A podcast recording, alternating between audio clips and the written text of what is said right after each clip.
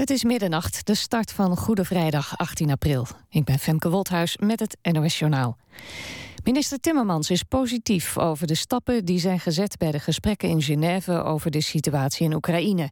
Hij hoopt dat dit het begin is van de normalisering van de verhoudingen tussen Oekraïne en Rusland. Na urenlang overleg bereikten Rusland, Oekraïne, de VS en de EU vandaag een akkoord over het beteugelen van de crisis. De Colombiaanse schrijver Gabriel Garcia Marquez is in Mexico overleden. Hij was 87 jaar.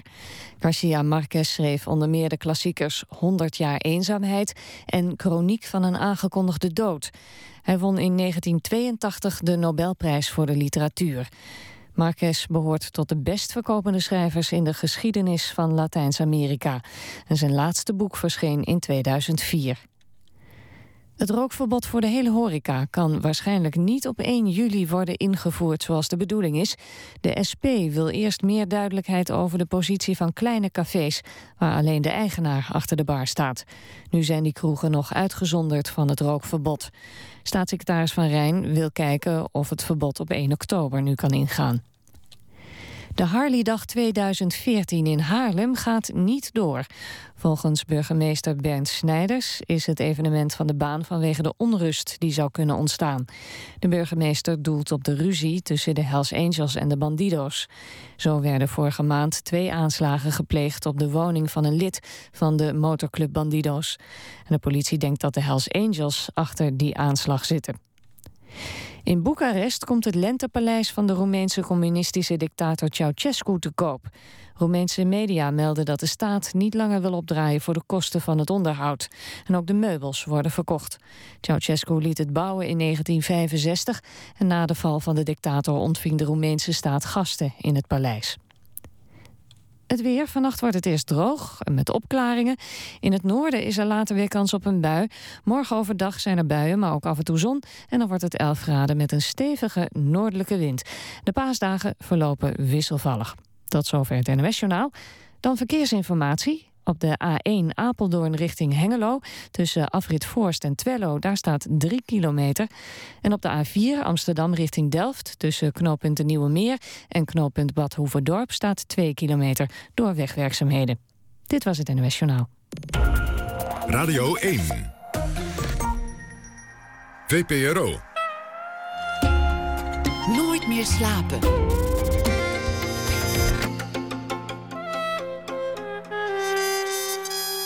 Met Pieter van der Wielen.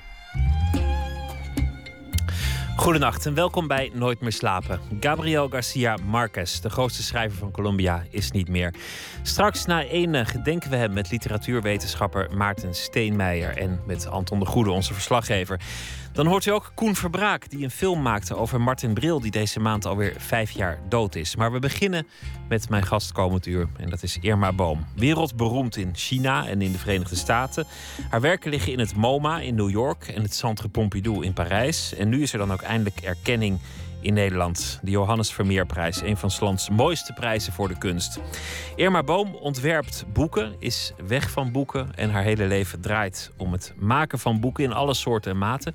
Er liggen hier ook een paar op tafel, uh, hele dikke boeken, 3,5 kilo vermoed ik. Is het is 3,5 kilo? 3,5 kilo, ja. Zo, dan kan je, kan je fitnessoefeningen ja. doen als je, als je niet van, van boeken houdt. En ook piepkleine boeken, die heb je ook uh, meegenomen. Dit is een heel klein exemplaar van, van Jan Wolkers, Horrible Horrible Tango. Tango. En uh, in mijn eigen catalogus is natuurlijk ook uh, heel erg mini. En die, die van, van uh, Horrible Tango van Wolkers, die is ongeveer zo groot als een, nou ja, als ja, als een, een vingernagel. Ja, precies, als een vingerkootje. Een ja. simkaart zou je ook kunnen ja, zeggen. Ja, precies, dat komt dichterbij.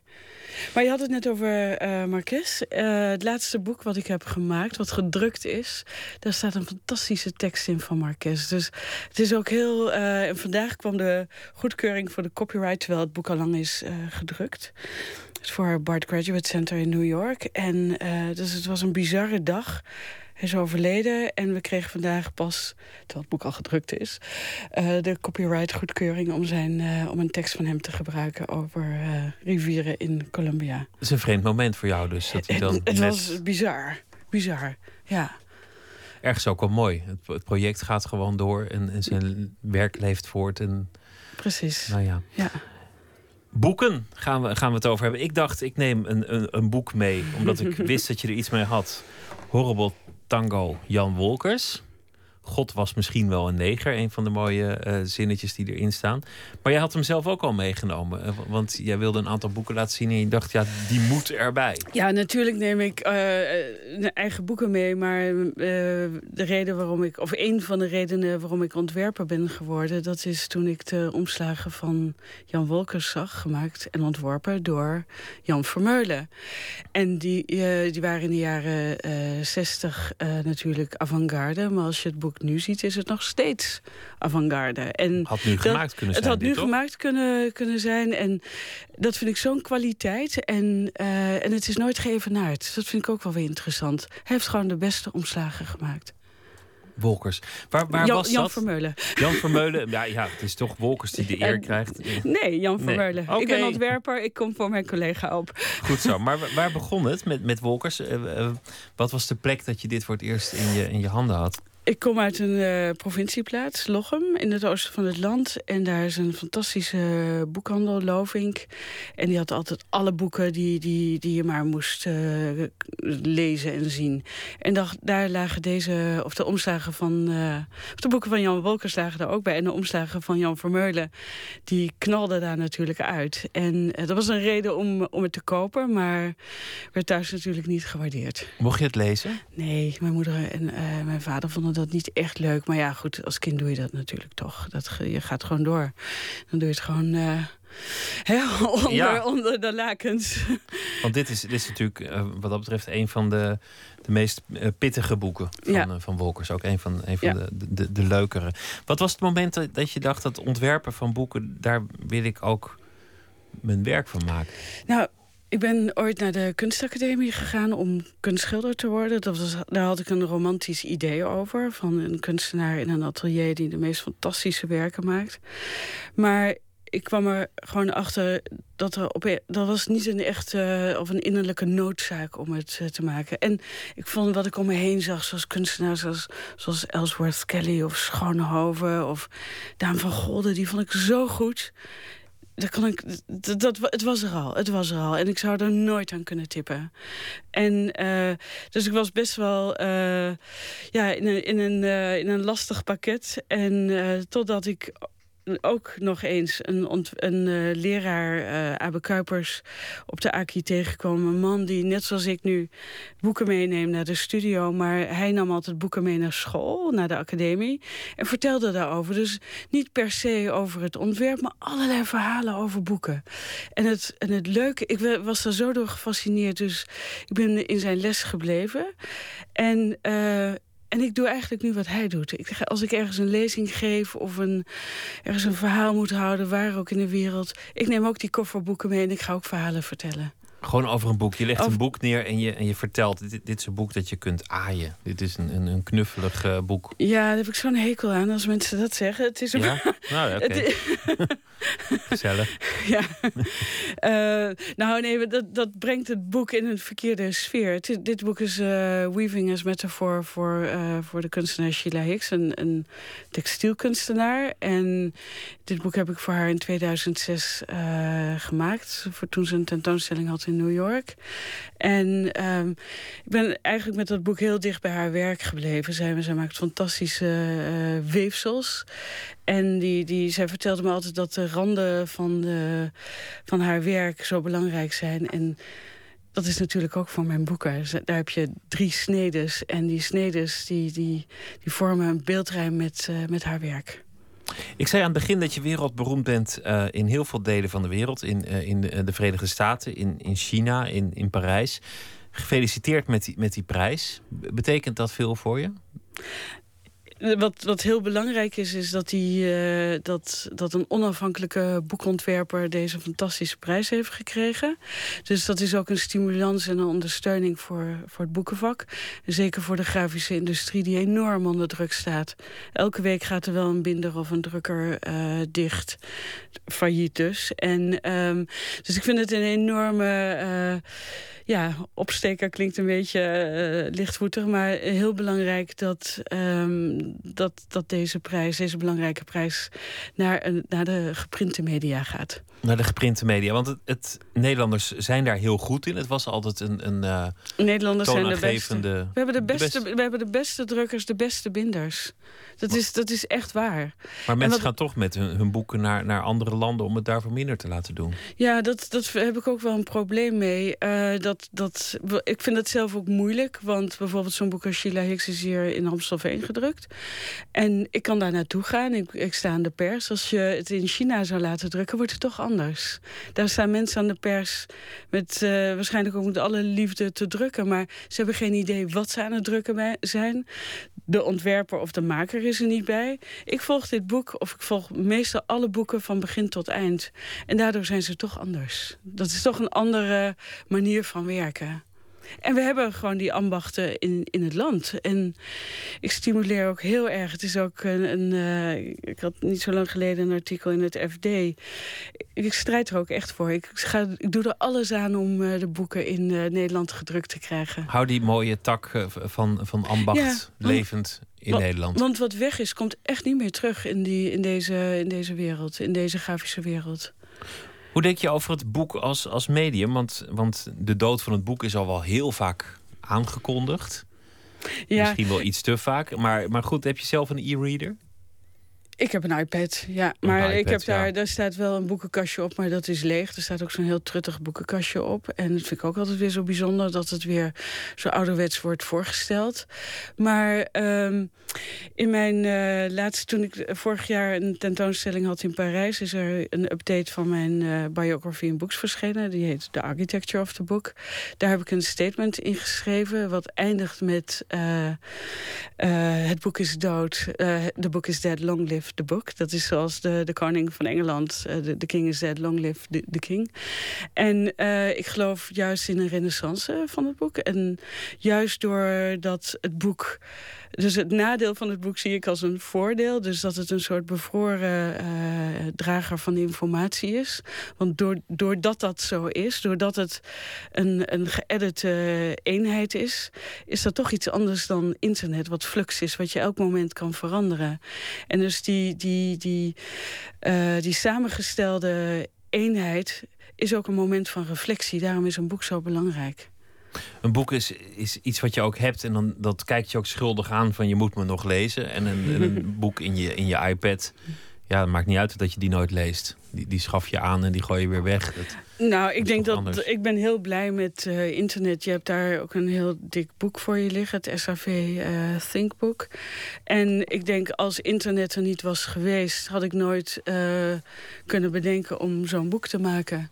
Want dat boek is, heb ik samen met Johan Pijnappel gemaakt, kunsthistoricus.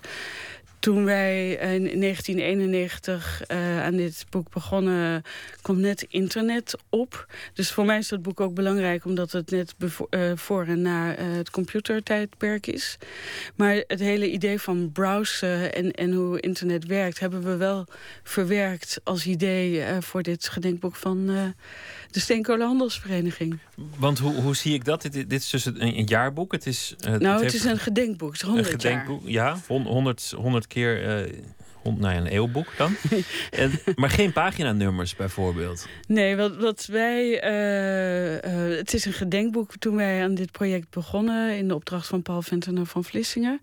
Toen gaf hij ons de opdracht om iets ongewoons te maken. We hadden ook een film kunnen maken. Maar uh, het moest wel gaan over het 100-jarig bestaan van het bedrijf. En Johan is een boekenman en ik ben dat ook. En uh, toen zeiden we, laten we niet een boek maken, laten we een film gaan maken. Laten we een CD-ROM gaan maken. Dus als je een gedenkboek uh, maakt, dan heb je, uh, kun je gebruik maken van filmopnames en, en audio-opnames. Dus we dachten, we moeten de moderne media gebruiken. Maar toen we daar een onderzoek naar deden, bleek dus al dat een half jaar later zou je die CD bij wijze van spreken niet meer in je computer kunnen stoppen. Ja, dat vind ik, ik vind ook heel mooi dat je het woord CD-ROM gebruikt. Ja, dat is echt. Uh, ik kan me herinneren dat ik bij een lezing was van iemand die toen heel hip was en uh, ik ben zijn naam vergeten. En, en die zei: Ja, binnen, in de toekomst leest iedereen CD-ROMs. Ja, maar goed, stel je voor dat wij dat hadden gedaan, dan uh, had ik hier niet gezeten. Want dan was dit boek er niet geweest. En nu is dit boek er wel en is, heeft nog steeds niet ingeboet in, uh, in techniek, in, in de ouderwetsheid. Het is nog steeds up-to-date en dat vind ik wel interessant. Maar de, de, dat er geen paginacijfers in zitten, dat is eigenlijk wat je, wat je op een website ook hebt. Je, je browst op het, uh, op het internet en uh, nou, je vindt dingen die, die, waar je naar je niet zocht en andersom. Dat gebeurt ook met dit boek. Dat boek sla je open. Het is antichronologisch gemaakt. Je slaat het ergens open. Je, kunt, je vindt niet dat wat je, wat je zoekt, maar wel iets anders. En het is veel filosofischer en veel interessanter. Hoe zwaar mag een boek worden? Dit is 3,5 kilo. Is, is, is er een soort maximum aan het gewicht van een boek? We hebben destijds een van de oudere aandeelhouders gevraagd. We hadden meerdere exemplaren boeken, dummies. Ik maak eindeloos veel modellen. Ik ben ook, denk ik, een van de weinige ontwerpers... die niet voor het beeldscherm ontwerpt, maar die een boek ontwerpt met een boek. Dus met knippen en plakken en dus in een model. En wij hebben een van de oudste aandeelhouders van de SHV... verschillende boeken laten tillen. En ze zei, die, dat is dat boek wat je voor je hebt dat is een boek wat ik, uh, wat ik nog kan vasthouden. En dat vonden we wel interessant. Dat je, juist ook de oudere generatie uh, het boek kan vasthouden. Dus je moet het toch wel, wel kunnen tillen. Dit, dit, is niet een boek dat, dat makkelijk zou staan, denk ik. Dit is meer een boek dat zou liggen. Maakt dat uit of een boek ligt of staat? Ik denk dat, uh, dat alle bijzondere boeken... en als je bij verzamelaars kijkt... liggen boeken in de kast, die staan niet. Maar dit boek kan natuurlijk prima staan. Maar het, het zakt wel iets uit door het gewicht. Maar uh, ja, het kan prima staan. Uitstekend kan het staan, helemaal zelfstandig. Maar ik denk om een, uh, als je bijzondere boeken hebt... is het wel mooier en beter om het in een boekenkast neer te leggen. Je, je gebruikt uh, ook geur in, in, uh, in, soms in je boeken. Dat, Heb ik één keer gedaan. Eén keer gedaan, ja. ja. Uh, hier gebruik je dan de, de, de tastzin in, in het boek. Ja. Dat, je houdt er niet van als, als ik. Als ik uh, nee, want het maar, is niet met die reden gemaakt. Het is, de, dat boek van Sheila Hicks heb ik zo voor haar uh, willen maken, omdat het een hele interessante kunstenaar is. En er staat een fantastische tekst in van Arthur Danto, Weaving as Metaphor for Political Thought. En de, de, de tekst van dat boek vond ik zo interessant. En de, die tekst gaat erover hoe belangrijk textiel in onze cultuur is. En ik dacht, iemand als Sheila Hicks verdient een boek voor een groot publiek. Niet alleen voor het textielminnend uh, publiek, maar voor een veel groter publiek. En uh, ik wilde een bijzonder boek maken als, als je het ziet liggen, dat je denkt, dat vind ik een bijzonder boek. En uh, dat is onder andere door de verschijningsvorm, dus door die randen, de snedes van het boek. Eh, ja, dat is bijzonder. Het is helemaal een wit boek. Je ziet niet eens een werk van haar voor op het boek. Maar toch heeft dit boek enorm voor haar gewerkt. Dat dus lijkt me trouwens voor, voor een uit... Ja, hier staat gelukkig heel groot op de, de naam. Ja. Maar volgens mij zou een uitgever is nooit blij als je zegt... ik wil het gewoon helemaal wit hebben. Nou, daar heb je helemaal gelijk in. Ik, ben, ik was volledig gebrouilleerd met Yale Press in Londen. Want die zeiden, je brengt onze uitgeverij ten gronde met een wit boek. En dat gaan we niet verkopen. En we gaan, uh, door, door de opdrachtgever in New York werd ik ontslagen. Het was gewoon een drama. Het was echt een drama. Maar dan ga je toch door? Dan denk je niet, nou ja, okay. Nou ja, ik heb het boek eens meerdere malen van tafel uh, geschoven. Maar uh, ik geloofde er wel in. En gelukkig had ik Sheila Hicks aan mijn zijde. Die, die, zij stond achter me. En op een gegeven moment ja, moest dat boek er toch komen. En dan krijg je de tijdsdruk. Dus er moet iets beslist worden. En ik ben behoorlijk, behoorlijk koppig. Dus um, het moest gewoon gebeuren. En het is gebeurd. En het moment dat het boek arriveerde in New York... Uh, nou, ik was niet van plan om naar de opening te gaan. Maar goed, uh, de dag later uh, zat ik toch in het vliegtuig. Iedereen was laaiend enthousiast. De, de boeken bij de opening van de tentoonstelling... werden niet per één verkocht, maar met de armen vol gingen mensen de deur uit. En we hebben inmiddels al de vierde druk. Dus iedereen is er beter van geworden. En met name ook de kunstenaar Sheila. Dat is eigenlijk gek, want een, een, boek kan je op heel veel manieren zien, maar toch in, in oorspronkelijke bedoeling volgens mij als een, als een overdracht van informatie, als een, als een medium om teksten of plaatjes tot, tot de mensen te brengen. Jouw boeken zag ik een keer in Parijs, in het Centre Pompidou, in, in vitrines liggen. Twee stuks helemaal vol met, met jouw boeken. Een boek als, als kunstwerk. Ja, verschrikkelijk. En, maar het is ook natuurlijk een, een... Ik zou juist trots zijn. Ja, het is fantastisch dat het in het Centre Pompidou ligt. Geweldig.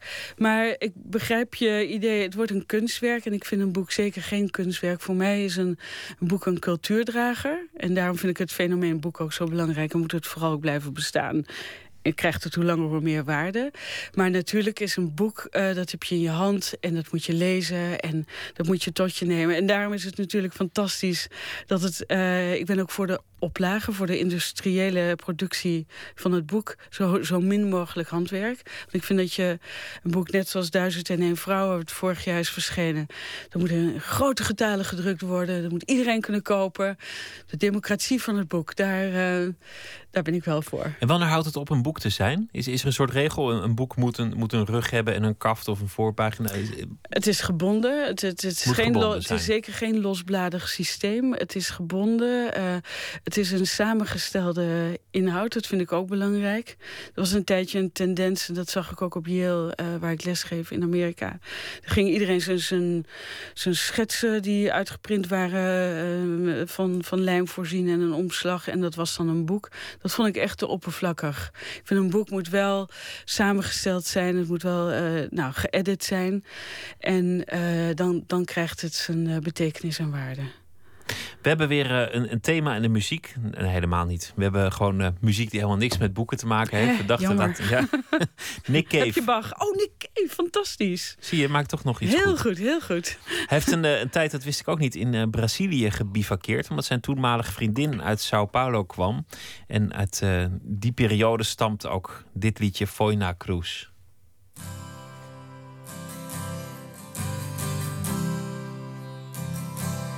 foil.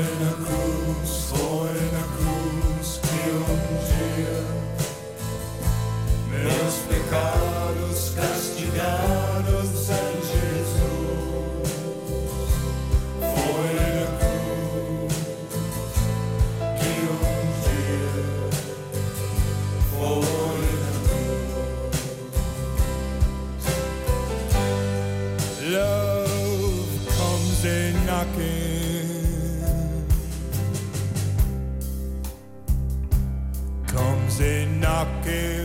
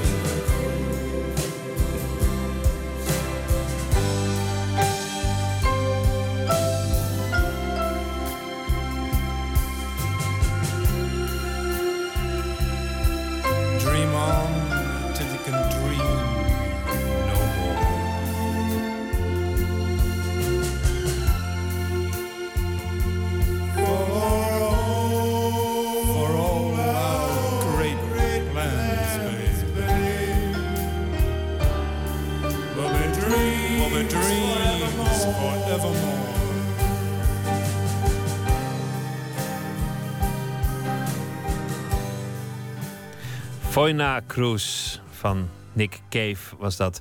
U luistert naar eh, Nooit meer slapen. We hebben het eh, over het boek met Irma Boom. Haar eh, vak is het ontwerpen van, van boeken. Volgens velen, dat, is, dat moet je altijd door anderen laten zeggen, de beste in het vak. Maar net, maar net zei je dat, dat dan de opdrachtgever helemaal niet blij was. En zei je helpt ons ten gronde.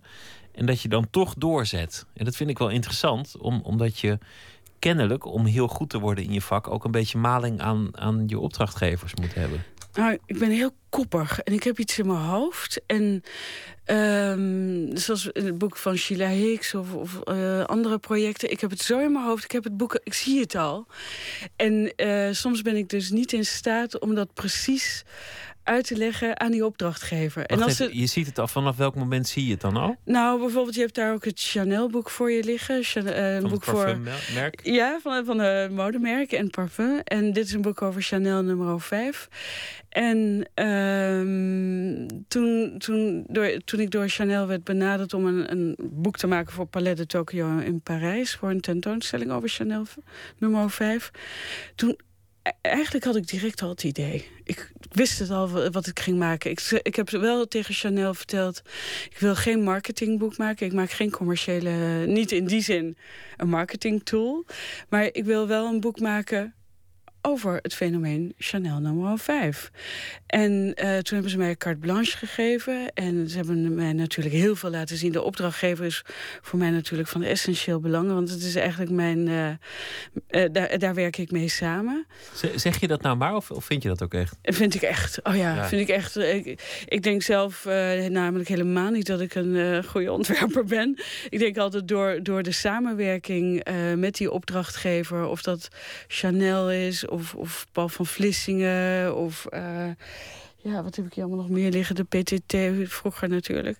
Ehm, die, die, die maken wel iets in mij los en die stellen wel een goede vraag. En, en, eh, of ze stellen de verkeerde vraag waar ik juist door geprikkeld word en daardoor eh, een antwoord ga zoeken. Maar hoe gaat dat, zo'n zo'n zo'n gesprek? Want ehm, iemand wil, een, nou ja, het bedrijf bestaat 100 jaar en wil een mooi gedenkboek. Denkt, nou, dat, dat gaan we goed Nee, aanpakken. maar dat heeft Paul van Vlissingen niet gezegd. Die, de opdracht die hij aan Johan en mij gaf, was maak iets ongewoons. Zoek naar het ongewone. Maar dat, dat lijkt me dan een, een, een, een droomopdrachtgever. Maar Nou, meestal de het- PTT. Of Nee, maar van, Paul van Vlissingen was zeker een droomopdrachtgever. zi- en met name in de zin dat hij volledige eh, vertrouwen gaf en vrijheid.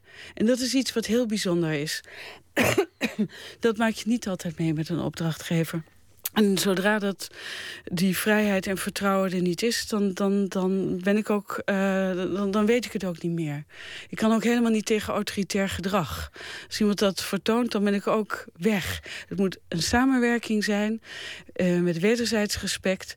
Dan kunnen we ergens komen. En bij Chanel was dat precies hetzelfde. Dus zij zeiden: eh, zeg, me, zeg ons wat je nodig hebt, zeg ons wat je, wat je wilt, waar je naartoe wilt gaan. We helpen je. Ga het maar maken. En, Maar jij zit niet in, in de inhoud, want je bent niet de schrijver van het boek in die zin. Je bent niet de, de, de historicus of, of de, de parfumkenner die alles Nee, maar over ik heb wel, mee- wel het boek, het SAV, mede samengesteld. Dat is eh, ontstaan uit archiefmateriaal. We hebben maar één pagina voor dat boek eh, geschreven. Bij Chanel heb ik het volledig samengesteld. Ik schrijf het niet, maar maak het wel. Ik Maar stel zit je, het dan ook, samen. zit je dan ook helemaal in de inhoud? Ja. Weet je dan ook aan het eind alles over Chanel Nou, alles zou ik zeker niet durven beweren. Maar Maar, veel. eh, wel heel veel. Eh, SAV heeft vijf jaar geduurd, het project. Sheila Hicks heeft vier jaar geduurd. Chanel één jaar.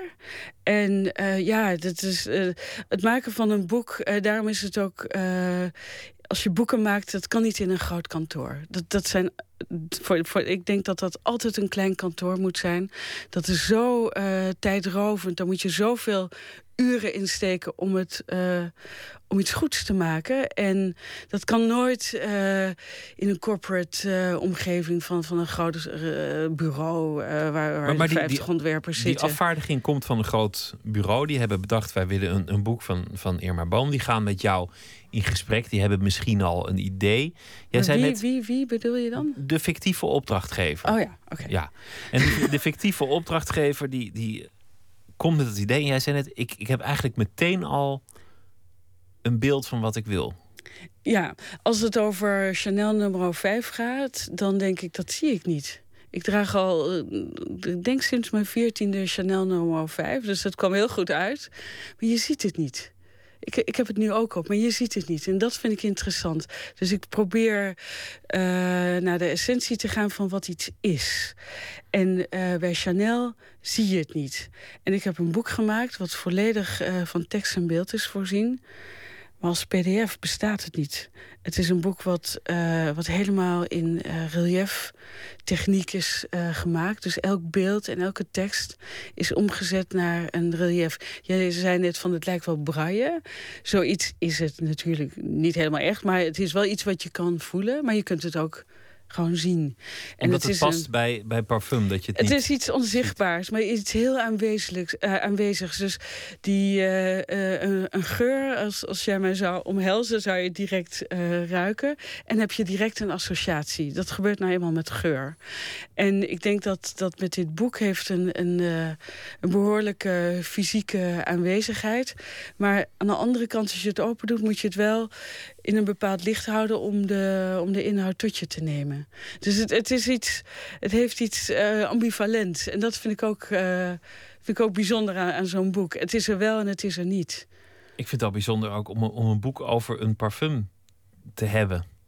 Ja, en dan was Chanel ja. nummer 5. Als het dan een boek over een parfum is, dan, dan maar Chanel nummer 5, denk ik. Ja, was dat Marilyn Monroe die ze vroegen wat, wat ze aan had en dat ze zei Chanel nummer 5? Het staat ook in dit boek, ja. ja, ja. Dat, vond Ik, dat was, was een mooie.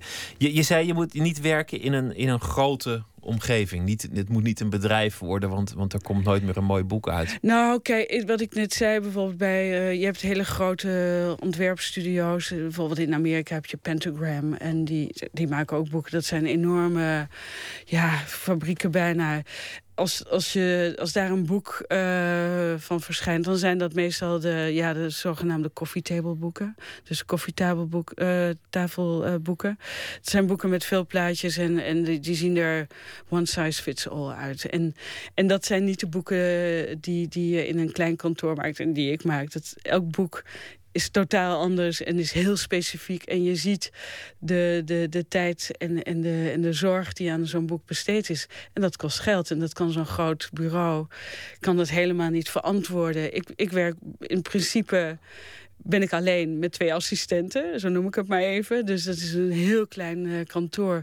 Dus ik, ik kan mijn eigen tijd en uh, tijd indelen, de factuur sturen die ik zelf wil. En, en ik kan de tijd erin stoppen die ik erin wil stoppen. Dus ik, ik leg alleen maar verantwoording aan mijzelf af. Wat ze altijd zeggen over, over jouw boeken is dat ze met heel veel oog voor detail zijn gemaakt. Hoeveel tijd gaat er dan in zitten? Want je, je, je zegt ik kan zelf mijn factuur sturen en ik kan zelf mijn tijd erin steken. Dat klinkt alsof het ook wel eens uit de hand loopt. Het loopt altijd uit de hand. Altijd. Ik denk dat geen één boek wat hier ligt... Uh, dat uh, dat, dat uh, in verhouding staat tot de uren die ik eraan besteed heb. Geen één. Hoe gaat dat? Dat je na het eten toch nog even naar beneden stiefelt? Zoiets. Ja, het, het, dat is misschien toch nog een beetje uh, het kunstenaarachtige. Uh, mijn, uh, mijn kleine rode boekje eindigt met een citaat van Baudelaire. Daar staat in inspiraties elke dag werken. En dat doe ik ook. En de, de productie, de, het werken, het onderzoeken en het zoeken naar... dat is waar ik heel veel uh, tijd aan besteed. En wat zich dan manifesteert in de, in, de, in de boeken die er zijn. Maar elk boek is specifiek. Ik maak nooit een boek. Ik maak altijd het boek of dat boek. En daarom zijn ze in principe uh, als verschijningsvorm heel verschillend. Maar ze zijn altijd direct uh, gerelateerd aan de inhoud die ik zelf heb samengesteld. Of, die ik, uh, of, de inhoud, of de vorm die ik aan de inhoud geef. Dus dat ligt heel dicht bij elkaar. Ik zoek het heel dicht bij de, bij de inhoud op. Maar elke dag werken, is, is dat echt elke dag? Ja, Gewoon zeven dagen. Ja. Zeven dagen om, Ja. om te beginnen, lange dagen? Ja, ik, ja, denk het wel. Maar dat, dat is voor mij ook helemaal niet zo belangrijk. Want het is gewoon iets. eh, dat is eh, de drive die ik heb. En, die, en ik zie het ook helemaal niet als werk. Het is natuurlijk werk. Ik ga daar natuurlijk heel eh, professioneel mee om. Maar het is wel iets waar ik heel graag heel veel tijd aan besteed om het heel goed te doen. En die detaillering van de boeken weet ik niet. Ik weet niet of ze, ze hebben geen perfectie. Geen van de boeken hebben een ultieme perfectie. Maar ze, ze, ze kunnen wel overbrengen dat wat, wat het moet zijn. Het Chanel-boek is, is, een, is een heel onregelmatig boek. De, de rug is niet eens afgewerkt. Eh, de snede van het boek is niet eh, strak afgesneden. Die zijn heel onregelmatig. Dus er zijn allerlei dingen die, die niet die, die absolute perfectie hebben. Die die boeken, koffietafelboeken van die grote bureaus wel hebben. En daar zit ook iets eh, wat ik niet heel erg goed kan beschrijven. Maar er is iets wat, wat het anders maakt. Dat, dat vind je misschien een beetje glad. Als, als het zo heel mooi wordt, zo, zo perfect. Ja, het- is niet waar ik eh, per definitie wat ik iets dat ik dat niet wil, maar het komt altijd zo uit. Natuurlijk wil ik het perfecte boek, maar het gebeurt gewoon niet. Het zit er niet in. En ik verander ook tot het allerlaatste moment. Als ik denk het moet beter, ik, heb nog iets anders bedacht. Of eh, er moet nog zoveel beeld in. Of ik vind nog ergens een mooie tekst. Dan, eh, dan zal ik toch alles overdoen. En als ik dan niet moet slapen, dan, dan slaap ik niet. Dan, dan gaat het over. Wat, wat is in essentie wat jou betreft een goed boek? Dat de dingen. Je, je hebt nu weer eh, Sheila Hicks eh, in je hand. Voor mij is dat wel een boek waar heel veel. ehm, elementen samenkomen die het tot een goed boek maken. Ik denk, de, de, als je het ziet liggen, het boek heeft iets eh, bijzonders. Er staat fantastisch werk in. Er staan de meest geweldige teksten in. Het is mooi gedrukt, het is mooi gebonden. Dus alle elementen van het boek komen daar allemaal samen. En denk niet dat ik gauw of nog snel zo'n boek, goed boek kan maken. Dat is, ik, ben, ik denk bijna once in a lifetime. Dat, dat gebeurt je eens in je leven, dat er dingen zo goed bij elkaar komen. Dus ik hoop het zeker. Ik bedoel, ik heb nog wel wat jaren te gaan, hoop ik. Maar bij dat boek, toen dat uitkwam... eh, nou ja, als een boek uitkomt, vind ik het nooit zo geweldig. Dus er moet altijd wel een paar jaar overheen gaan. Nou, dat, dit boek is inmiddels acht jaar oud. Kan ik toch wel zeggen, dat is wel een boek waar, eh, waarvan ik denk...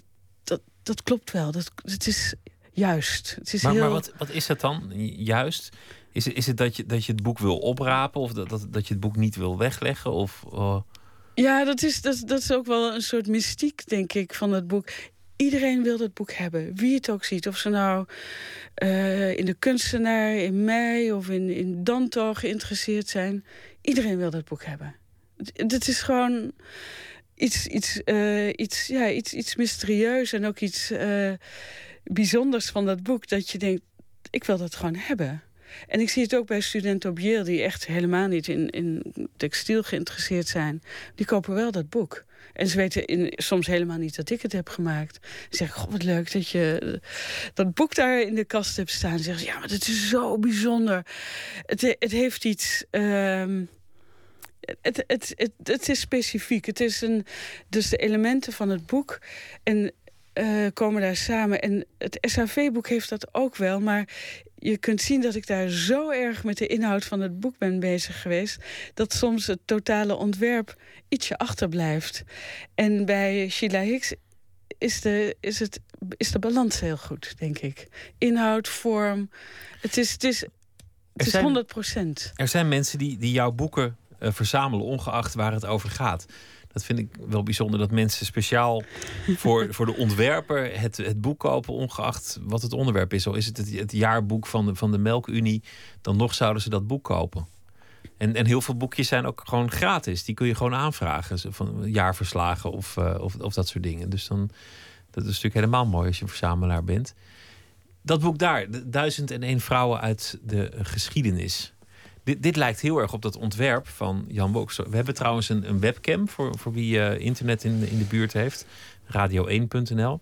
Dit schuin lettertype, dit lijkt echt geïnspireerd op, op Horrible Tango. Absoluut. Uh, op een gegeven moment, dacht ik van... Uh, natuurlijk is Jan Vermeulen niet te evenaren.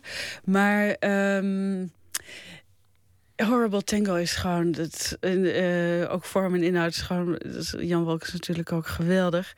En ik zocht altijd naar een moment wanneer kan ik. Uh, ik kan, het is helemaal. Ik, een citaat zou te veel complimenten zijn. Maar wanneer kan ik ook de typografie gaan zetten. Dat is iets wat ik eigenlijk helemaal niet zou... zit helemaal niet in mijn natuur. Ik hou van hele eenvoudige, simpele uh, ontwerpen. Maar uh, duizend en één vrouwen uit de Nederlandse geschiedenis... had iets, uh, bijna iets socialistisch, iets, socialistisch, iets propagandistisch dat, dat moet ik gewoon schuin zetten. Samengesteld door Els Kloek. Het is een, een, een boek waarin duizend en één vrouwen die een rol hebben gespeeld in de geschiedenis op een soort ja, encyclopedische wijze bij elkaar worden gebracht. Sommige plaatjes in kleur en dan begint steeds weer een nieuwe periode. En, ja, wat interessant de hele vormgeving is, lijkt, lijkt ook een beetje ja, hoe, nou ja, zeg het zelf. Nou, toen Els Kloek uh, inmiddels vier jaar geleden bij mij kwam, zei ze dat ze het plan had om haar website, de Vrouwenlexicon, om, die, uh, om daar een boek van te maken. En iedereen vond het belachelijk, want er was toch al die website met al die duizend en één vrouwen en misschien nog wel veel meer. Dus het hele idee van een boek maken, dat, dat, we, we hebben samen gezocht naar, uh, naar uitgevers. En het was een enorme zoektocht, want iedereen ja, dacht die website is. Waarom dan dat boek? En op een gegeven moment uh, uh, was er een tentoonstelling gepland uh, bij de bijzondere collecties van de UB in Amsterdam. En dat is dan toch een reden dat mensen wel een, het aandurven om een boek te maken. Dus dat is gebeurd. Van Tilt heeft het geluk gehad om het uit te geven. Maar dat heeft dus wel drie jaar geduurd om iemand, om een uitgever te vinden die dat wilde doen. Want Waarom zou je van uh, 1 miljoen woorden website een, een, boek maken? En het interessante is dat die website niet veel uh, bezocht is. Maar het boek kwam uit. De tentoonstelling was er natuurlijk. Het heeft waanzinnig veel aandacht gekregen. En de oplage van het boek, de eerste oplage... want het is ook al uh, twee keer herdrukt... de eerste oplage was 5000 exemplaren... en was in zeven dagen uitverkocht. En dat was natuurlijk fantastisch. En het allerleukste vind ik van dit boek dat, dat het door verschillende lagen van de bevolking wordt gekocht. Dus of het nou een kapper is of een chirurg. Iedereen kent dat boek Duizend en één vrouwen. En het, het, is een relatief goedkoop boek. Want ik dacht, je hebt die website met die kleurenafbeeldingen. Dus laat ik een boek maken, gedrukt op roze papier. Natuurlijk een cliché, maar soms moet je clichés gebruiken. En je bedrukt alleen maar zwart. En we maken kleurenkaternen met uh, bijzondere uh, foto's of schilderijen van, uh, van die vrouwen. En daardoor is het een relatief goedkoop geproduceerd boek, maar fantastisch gedrukt en, en, en uitgevoerd. Dus een, een, eigenlijk weer de democratie van het boek. En allemaal vrouwen die op wat voor manier dan ook belangrijk zijn geweest in de geschiedenis ja, maar dat kan een, uh, als ze maar dood zijn. En uh, het kan een divegge zijn. Het kan een, uh, een nobele vrouw zijn. Het kan een, een religieuze... adel, alles... Duizend alle lagen. en één, letterlijk. Uit alle sociale lagen van de bevolking. Tommy Wieringa was laatste gast over zijn boek voor, voor de Boekenweek. En ik had snel wat boeken nog gelezen. En op allemaal netjes een koffievlek of een wijnvlek of een, of een, of een flinke klodder bolognese gemorst. Want ik ben een, een, zowel een slordige lezer als, als gewoon, uh, nou ja, slordig. Hij vond het vreselijk. Hij vond het afschuwelijk om te zien dat er een koffiekring op zijn, zijn boek zat. Heb, heb jij dat ook? Dat, nee. Nee. Ik vind uh, een, een, boek is een gebruiksartikel. En uh, nou, het, boek, het SAV-boek is helemaal wit. En uh, juist vonden wij dat aardig. Het is de Steenkolenhandelsvereniging, dus zwarte kolen. We wilden juist een wit boek maken dat vies zou worden in het gebruik.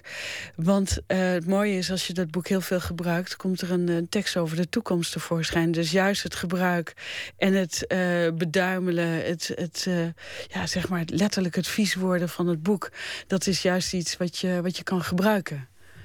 We gaan weer luisteren naar uh, muziek Real Estate. Een vijfkoppige band uit New Jersey. Ze maken dromerige, tijdloze gitaarpop met, uh, met gelukkig ook wat uh, melodie. Van hun derde album Atlas draaien wij de single Crime.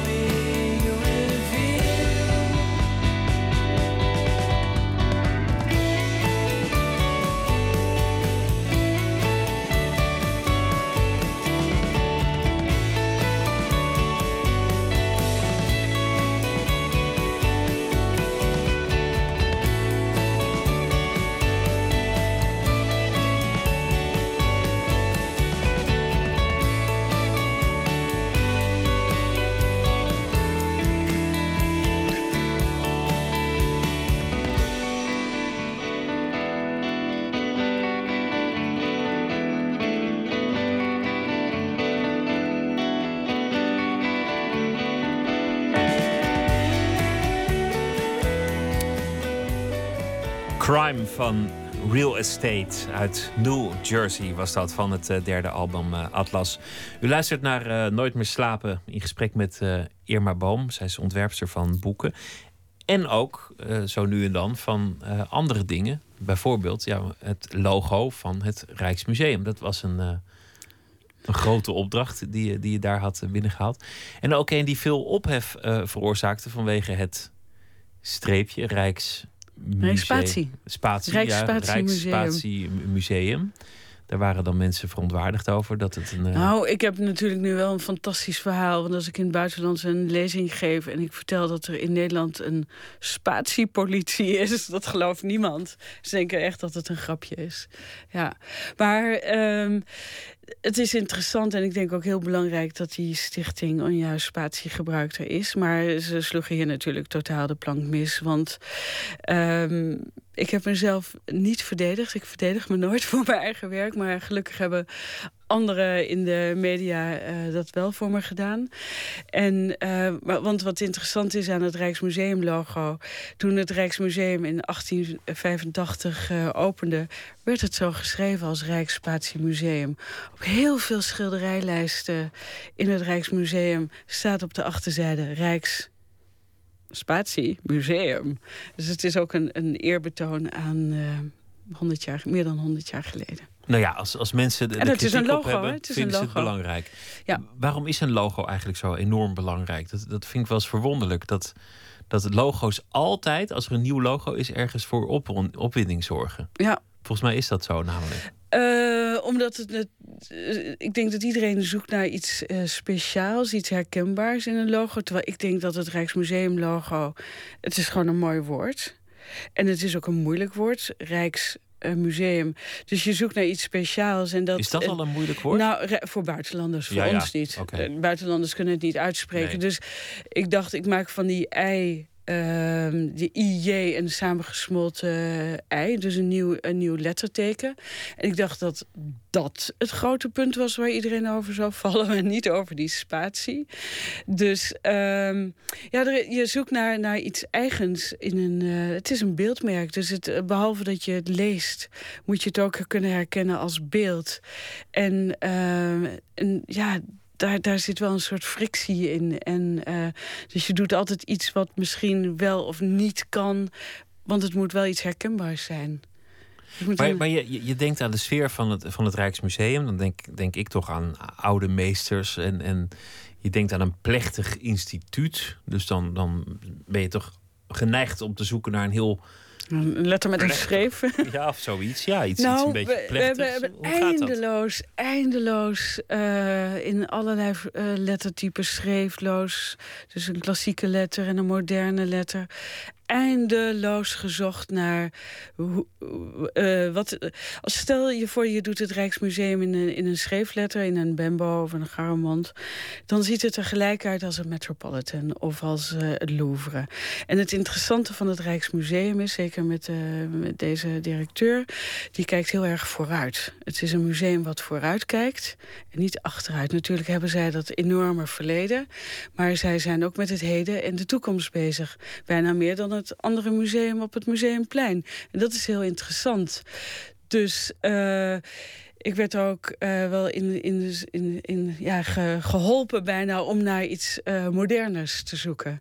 En dat wilde ik ook heel graag, juist omdat het, ik denk, het logo wat ik heb gemaakt. Is niet super modern, maar straalt wel een moderniteit uit. En zeker voor het Rijksmuseum, wat natuurlijk ook van, van eh, in de, het interieur en, en wat Cruze Nortis en Wilmot hebben gedaan. Dat is natuurlijk ook geprobeerd om het moderner te maken. Niet ouderwetser, maar meer van deze tijd. En eh, daar sluit het logo denk ik wel bij aan. Je zei over eh, het boek van Wolkers had nu gemaakt kunnen worden. Logo's zijn op een zeker ogenblik aan vervanging toe. Dat, dat, en dat is dan ook iets waar ineens iedereen het over eens is. Van ja, dat, Hmm. dat logo kan echt niet meer. En zeker als je dan tien jaar later kijkt, als het protest voorbij is, dan denkt iedereen, ja, dat oude logo, dat, dat, dat kon niet meer. Waar ligt dat aan? Wanneer Maar is ik vind het interessant, het, het logo eh, wat Studio Dunbar voor het Rijksmuseum heeft gemaakt, dat is eh 32 jaar meegegaan. Dat is echt heel lang. Ik denk als een logo echt goed is, ook bijvoorbeeld het IBM-logo wat iedereen kent, dat, eh, dat gaat niemand veranderen. Dat is zo sterk en zo eigen. Dus dat, dat, dat, dan moet er wel iets heel ergs gebeuren, wil dat veranderen. En sommige dingen zijn gewoon heel erg goed. Dus de omslagen van Jan Wolkers, Jan Vermeulen zijn heel erg goed. Eh, en, en dat kun je ook pas nu zeggen. Er moet ook een tijd overheen gaan. Dus we weten nog niet of het huidige logo van het Rijksmuseum eh, de tijd overleeft. Dat moeten we echt in een jaar of... eh, dat moeten we zien. De tijd zal, zal het echt leren. Maar de spatiepolitie heeft niet, eh, niet gewonnen in, in dit geval. Nee, maar het is een logo. En een logo is, is een woordmerk. En eh, zelfs de directeur van de Dikke Van Dalen zei ook dat mevrouw Boom artistieke vrijheid heeft genomen. En die ze ook terecht mag nemen. En dat vind ik ook. En het, het- ik, ik denk dat ze op heel veel vlakken gelijk hebben. Maar hier, eh, nee, het, blijft Rijks eh, Spatiemuseum. Ga je makkelijk om met, met weerstand? Want je zult dat met je boeken ook wel eens ontmoet hebben. Er is altijd weerstand en altijd kritiek. Eh, ik heb hier postzegelboeken liggen die ik in 1988 heb gemaakt. Eh, ik heb eerst vijf jaar voor de, voor de staatsuitgeverij en drukkerij gewerkt in Den Haag. En eh, daar was, kreeg ik alleen maar kritiek. Ik durfde niet eens over straat soms. Ik dacht, iedereen kreeg zoveel...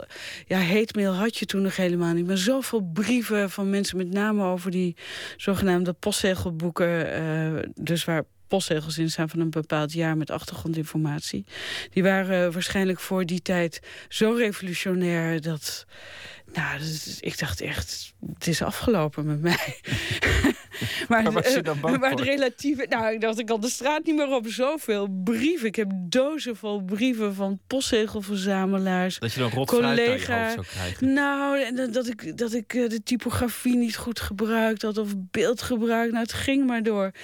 Ik dacht echt, ik kan de straat niet op. Maar het mooie van, van eh, het, het werk van een grafisch ontwerper is... je bent helemaal niet beroemd. Een voetballer is beroemd. Niemand kent een grafisch ontwerper.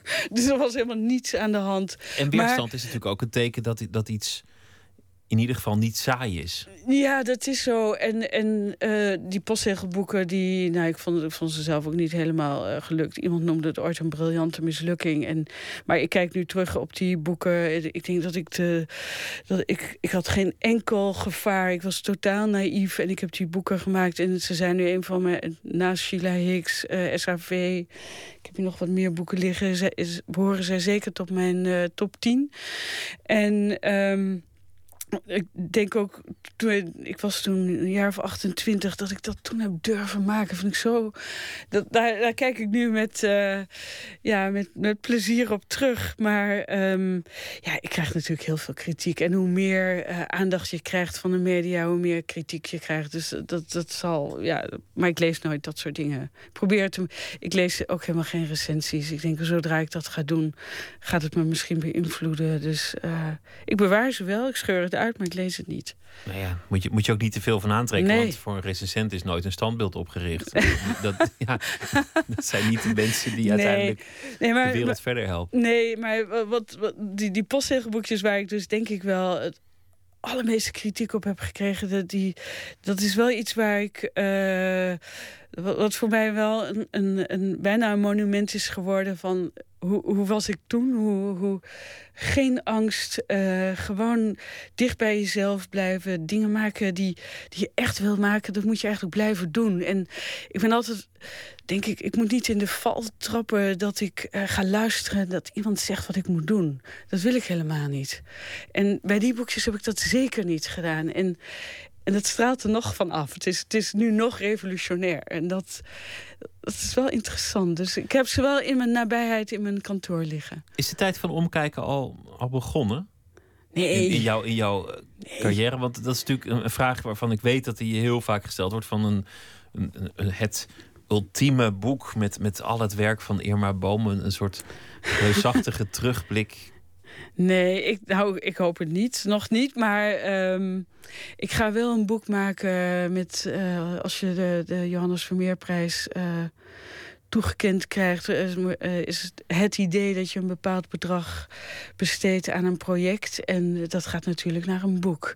En ik ben al redelijk lang bezig met... eh, heb ik al heel veel voor verzameld. En teksten eh, al een beetje voor geschreven... om een boek te maken over boeken. En dat zal eh, gedeeltelijk over mijn eigen werk gaan... maar nog veel meer over andere boeken uit de geschiedenis. En ja, daar heb ik, dat vind ik wel heel bijzonder. Maar dat zie ik dan niet als een eh, retrospectief. Helemaal niet. Maar meer als een onderzoek.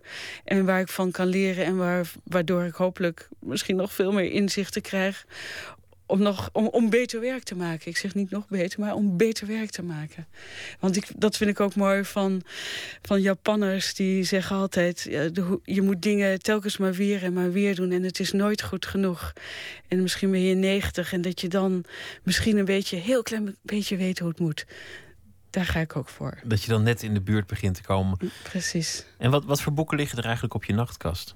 Nou, Tommy Wieringa moet ik nog steeds lezen. Het, eh, het geschenk. Ja, moet ik nog steeds lezen. Ehm, ik heb eh, een dagboek van Jan Wolkers eh naast me liggen. Vind ik heel leuk om te lezen. En ehm, ik heb nog wat, wat meer. Ik heb natuurlijk, dat is niet zo lang geleden verschenen, een boek over Jan Ventener van Vlissingen. Dus dat is de vader van Paul. En eh, heb ik bijna uit.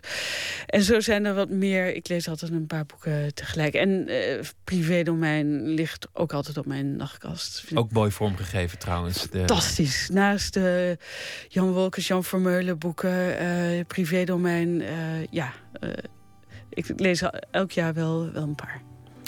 Dankjewel. Het was leuk je eh, te gast te hebben. Heel veel succes met wat je allemaal nog eh, gaat doen. En nogmaals gefeliciteerd met die, eh, met die hele mooie prijs. Irma Boom, dankjewel. Dankjewel. En eh, Graag tot ziens. En zometeen gaat Nooit meer slapen verder op Radio 1. Dan staan we stil bij het overlijden van Gabriel Garcia Marquez, de grootste schrijver van Zuid-Amerika. En dat doen we samen met literatuurwetenschapper Maarten Steenmeijer en onze eigen redacteur Anton de Goede. En we gaan ook uh, praten over uh, schrijver en columnist Martin Bril. Die is deze maand vijf jaar geleden overleden. Koen Verbraak hoort u zometeen. Die heeft een uh, film gemaakt over Martin Bril. En we hebben nog heel veel andere dingen in Nooit meer slapen zometeen. Maar we gaan eerst even luisteren of er nog nieuws is in de wereld.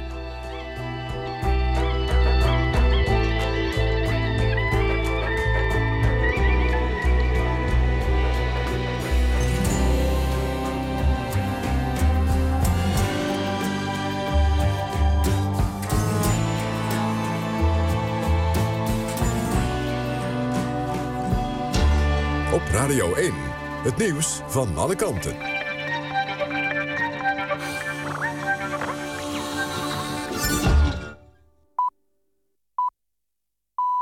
1 uur, Femke Wolthuis met het NOS Journaal.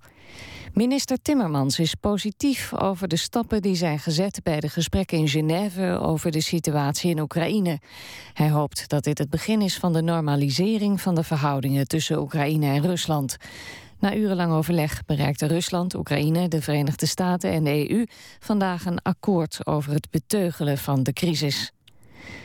Bij een Nederlandse bijdrage aan de NAVO-inzet in Oost-Europa worden ongeveer 60 Nederlandse militairen en vier F-16's ingezet. Dat verwacht commandant der strijdkrachten Tom Middendorp. De NAVO brengt nog in kaart welke bondgenoten een bijdrage kunnen leveren.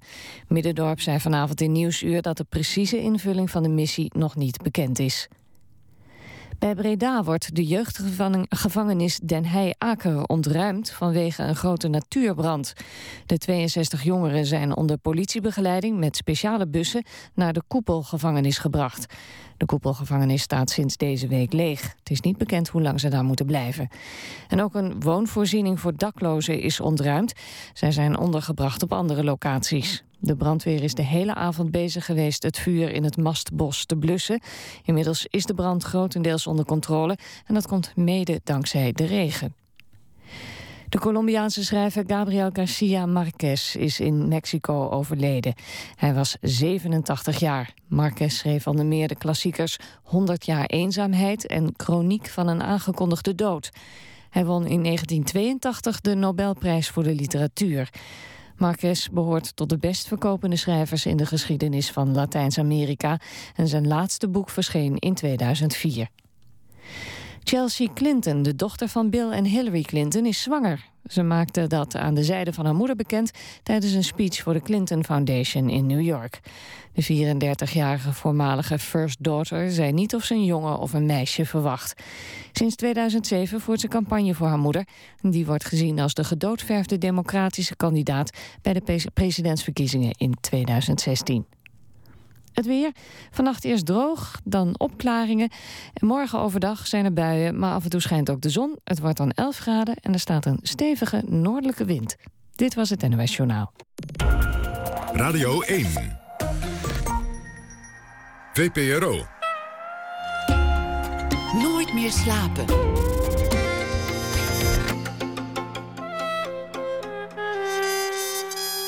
Met Pieter van der Wielen.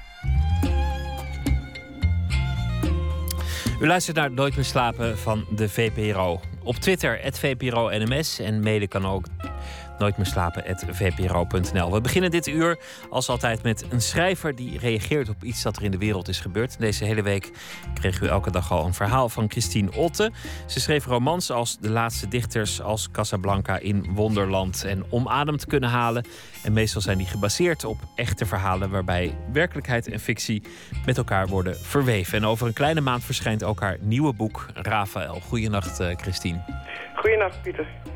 Waar wil je het vandaag over hebben? Uh, over geloof. Uh, de aanleiding van de Passion. Dat uh, vanavond werd uitgezonden. Dat evenement in Groningen waarbij de, de kruisiging van Jezus wordt nou, nou ja, opgevoed, zeg maar. Die wordt, wordt nagespeeld?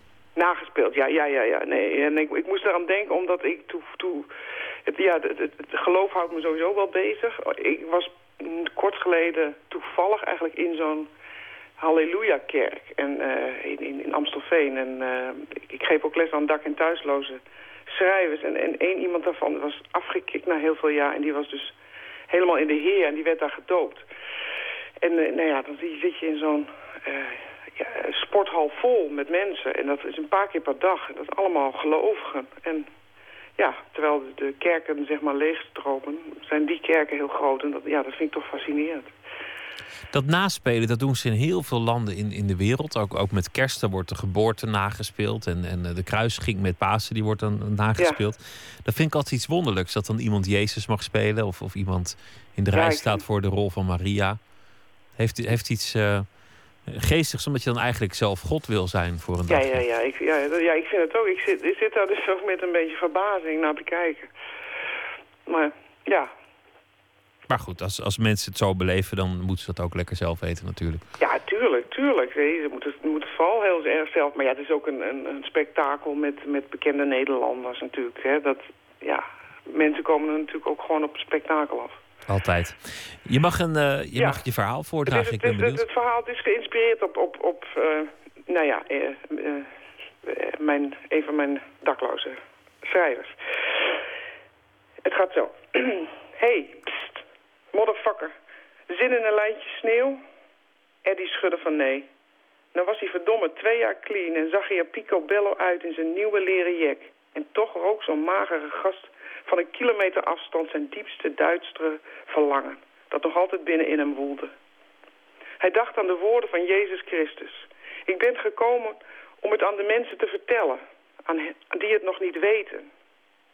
Hij stapte op de jongen met het vette spriethaar af, sloeg zijn arm om zijn schouder en zei... Volg de weg van Christus. Blijf in hem geworteld en gegrondvest. Houd vast aan het geloof en wees vervuld van dankbaarheid. Sodemiet het erop, man. Ben je niet goed snik? zei de jongen. Hiervoor was hij gewaarschuwd door zijn vrienden van de kerk. Teruggaan naar je verleden is de ultieme test. Is je vertrouwen in God sterk genoeg? Ik wil alleen maar helpen, zei Eddie. En hij pro- probeerde de weeige kreklucht die in de gebruikersruimte hing... niet te diep in te ademen. Ik wil helemaal niet geholpen worden. Dat zei ik vroeger ook, zei Eddie. Maar ik spreek niet namens mezelf, ik kom het woord van God brengen. Als je door hem bent aangeraakt, dan... Dan wat? Nou, God is een bedenksel. Hou vast, net als dit. Hij wees naar zijn krekpijpje. Wat heb je daarop te zeggen, motherfucker? Eddie prevelde een gebed. Jezus gaf hem alles waar hij al die donkere, verslaafde jaren naar had gehunkerd. Vertrouwen, liefde, hoop, verlossing misschien wel. Waarom begreep zo'n jongen dat niet? Over een paar dagen was het Pasen. Christus was niet voor niets aan het kruis gestorven en weer opgestaan. Hoe vertelde je zoiets? Eddie's schouders hingen verslagen in zijn leren jasje. Hij snakte naar een wolkje gebrande krek. Ik ga maar weer, zei hij. Doe dat, zei de jongen. Ja, een goede verslaving moet je altijd eh, vervangen. Volgens mij is religie een, een perfecte manier om, om je Ja. van je verslaving af te helpen. Ja, ja, ja. ja. Nee, ik, ben, ben, ik ben wel dan ook wel erg trots op mensen zoals Eddie, zeg maar, die dat dan ook echt lukt. En eh, inderdaad, volgens mij heb je dan ook iets, iets anders nodig. Nou ja, als je, als je de, de krek voor Jezus kunt vervangen, Ja, dan eh, daarom. Dat, tuurlijk, natuurlijk. lijkt me ook goedkoper uiteindelijk. Veel goedkoper. Nou, hoewel crack niet zo duur is. Hè? Oh ja, dat is waar. Maar goed, geloof, geloof is gratis. Dus Precies, precies. ik wens je een, eh, een hele goede nacht. En dank voor je verhaal. En morgen nog eh, één keer een verhaal. Graag tot morgen. Dankjewel, Christine. Ja, tot morgen. Dag. Goeienacht. Jill Scott Heron, de Amerikaanse spoken word artiest. Met zijn plaat in de vroege jaren 70 werd hij gezien als de grondlegger van de latere hip-hop. En hij maakte in 2010, kort voordat hij stierf, toch nog een plaat. En we draaien één nummer, I'll Take Care of You.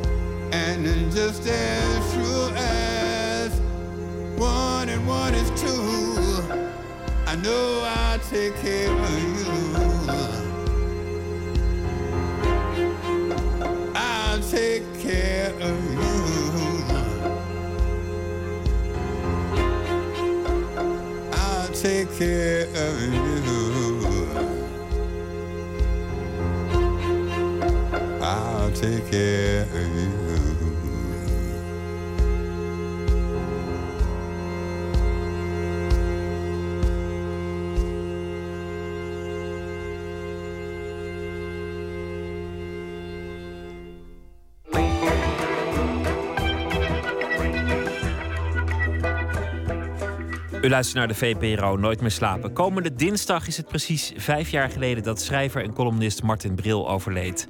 Schrijver Astrid Teunis en documentairemaker Koen Verbraak komen nu beide met werk gewijd aan de geliefde publicist. Gisteravond werd Teunissens boek Schelmenjaren gepresenteerd en eerder deze week was er een voorvertoning van de film van Verbraak, Enfin.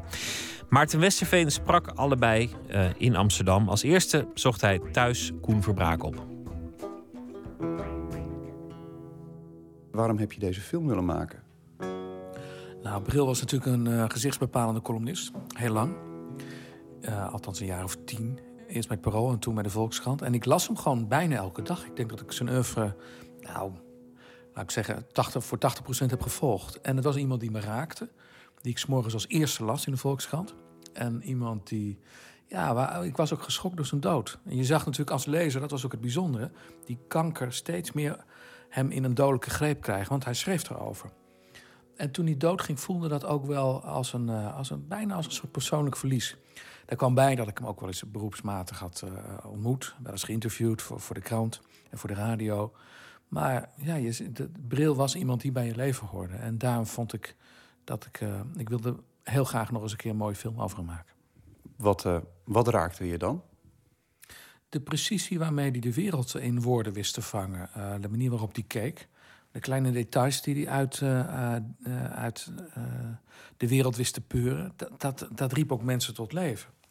Die hij beschreef. En dat vond ik mooi. Dat, ja, dat raakte me. En daar kwam bij dat ook dat je je toch afvroeg van hoe lang blijft die man doorschrijven? Hij is dood aan het gaan. Waarom zie ik hem nog elke dag in de krant? Waarom, waarom is hij er nog? Waar, heeft hij geen andere prioriteiten? Moet hij niet iets anders doen op dit moment dan die stukken voor mij als lezer schrijven. Dat was ook iets voor. Ja, dat, soort, dat heeft ook met prioriteiten stellen te maken. Waar leef je voor? Waar kies je voor? En ook waar sterf je voor? Want de bril zoals we hem in jouw film tegenkomen, is de schrijvende bril. Ja, maar dat was ook wat hij, wat hij toch wel uh, het liefst deed en het beste kon. Um, ik denk ook wel dat je hem in in de film ook wel leert kennen verder dan, dan als schrijver hoor. Ik heb ook erg eh, het accent gelegd bijvoorbeeld op nou, waar zijn onrust vandaan kwam. Want dat trof mij zelf altijd zo. eh, de paar keer dat ik Bril heb ontmoet. Die ongelooflijke onrust. Als hij met je praatte, keek hij niet echt aan. Hij keek ondertussen op zijn telefoon. Hij was ondertussen ook aan het bellen. Hij rookte een sigaret en, en, en, en na een paar haaltjes maakte hij hem weer uit in de asbak. En stak hij weer een nieuwe op. Hij keek op zijn horloge. Hij stond op, hij ging weer zitten. Ik werd er zelf moe van, terwijl ik alleen maar tegenover hem zat. Dus eh, dat heb ik ook pro- geprobeerd eh, ja, toch een beetje te, te onderzoeken. Van waarom was hij zo? En wa- waar holde hij vooruit? Eh het leek bijna wel als iets hem op de hielen zat. Schrijver Astrid Teunissen schreef de biografie Schelmenjaren. Net als in Verbraaks film is het zoeken naar de ware Martin Bril. Een man van heftige emoties, grote onrust en een overweldigende creativiteit. Vond zijn bril een dankbaar onderwerp voor een boek. Ehm, het was vooral best lastig in het begin om eh, de mensen eh, over te halen om mee te doen. Eh, een van zijn vrienden zei: Het is een hot potato. Want, ze schuiven hem graag de hete aarde, of liefst zo snel mogelijk door het bordje van iemand anders. Iedereen zei ook van: Nou, ga maar, vraag maar aan die, die kent hem beter. Ehm, ehm, een moeilijk onderwerp. Ehm, het, het is, het, ja, ik vond het vooral eh, moeilijk. En uiteindelijk, eh, ehm, als je hoort van ja, bijvoorbeeld de zus van Martin, dat ik geslaagd ben om eh, de man in zijn wezen te treffen, dan is het uiteindelijk wel dankbaar. Maar het was vooral een lastige klus. Waarom, waarom schoof iedereen die hete aardappel door? Waarom was dit überhaupt een hete aardappel? Omdat hij eh, toch niet alleen dus die aardige man was waar, nou ja, waarvan we dachten dat het was. Hij, had een, eh, hij kon heel boos zijn en eh, hij had natuurlijk ook een, een, een, een roerig verleden... waar mensen ook niet zo graag over spraken. Dus al dat drinken en, en, en snuiven en uitgaan. En, nou, hij was heel erg destructief. Jaren tachtig, het waren zijn destructieve jaren, zei hij. Maar eigenlijk gingen die destructieve jaren in de jaren negentig gewoon door. En nou is het altijd wel iemand geweest die eh, met zichzelf worstelde. Zijn zus zei dat je hem in de kern had weten te, te typeren. Hoe zou zij die kern zelf omschrijven?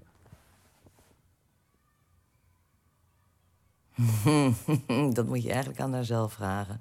Ze heeft. eh, ehm, Nou, het, het, het vind ik een hele moeilijke vraag. Ook omdat ik eh, dan voor haar ga praten. Maar zij. ehm, wat ik heel mooi vond aan haar, dat zij zei van als Martin. Zij erkent die kanten, die, die, die minder leuke kanten van hem. Ehm, maar ze zei, als, als die eh, iets langer had geleefd, of die langer had geleefd, was het een hele milde man geworden.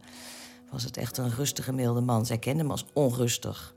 En ik denk dat dat, dat eh, zo- zo in het boek naar voren komt. Als een onrustige, eh, nerveuze, eh, aandacht zoekende, ehm, maar ook enthousiaste, eh, eh, prachtige schrijver was. Waarom zien we alleen die werkende bril? Eh, waarom zien wij bijvoorbeeld niet een bril de familieman? Eh, de weduwe van Bril eh, heeft zich vanaf het begin, toen ik met dit project begon, eigenlijk al vier jaar geleden, eh, eh, eh, ja, eh, ontpopt als echt een tegenstander van alles wat over haar man gemaakt wordt. Vond ik jammer. Eh, toen ik er drieënhalf jaar geleden aan werkte, had ik al allerlei afspraken met mensen. En ik merkte dat ze stuk voor stuk weer afhaakten met een cc'tje in de mail aan Anneke. Eh, Anneke. En, eh, dus het was duidelijk dat zij tegen hun had gezegd: Ik wil niet dat je meedoet. En uit een soort loyaliteit haakte ze ook af.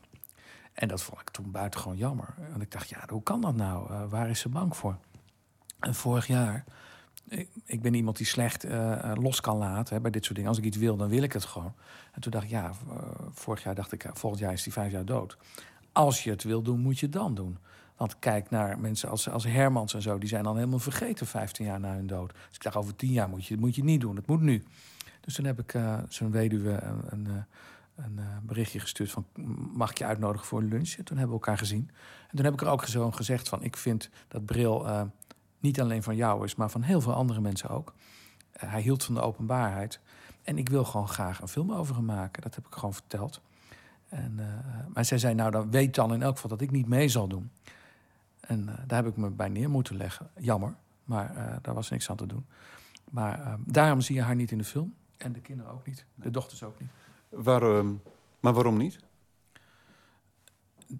Daar moet ik naar gissen. Ik weet niet eh, wat de reden is. Zij heeft misschien, eh, eh, ze is misschien bang geweest dat er allerlei dingen over haar man naar buiten zouden komen die ze niet prettig vond. Ik weet niet wat voor dingen dat dan zouden zijn. Misschien ligt dat op het amoure- amoureuze vlak. Het was natuurlijk niet de trouwste man van Nederland. Maar dat is gissen voor mij, dat weet ik niet. Dus ja, ze zit er niet in. En wat ik erg jammer vond, ik heb ook de dochters gevraagd via haar of ze mee eh, wilden doen. Maar zij vond dat dat een, eh, bijna een oneerbaar voorstel was. Dus die heb ik ook niet kunnen spreken. En dat is jammer, want daardoor is, ontbreekt Bril de familieman, zo die al bestond.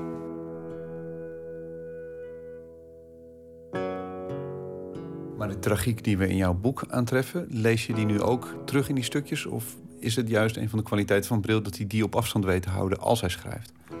Nou ja, god, het is. ehm, ik vind het ook wel opmerkelijk dat hij bijvoorbeeld zoveel over zijn dochter schreef. Hij schrijft eigenlijk heel veel over zijn gezin.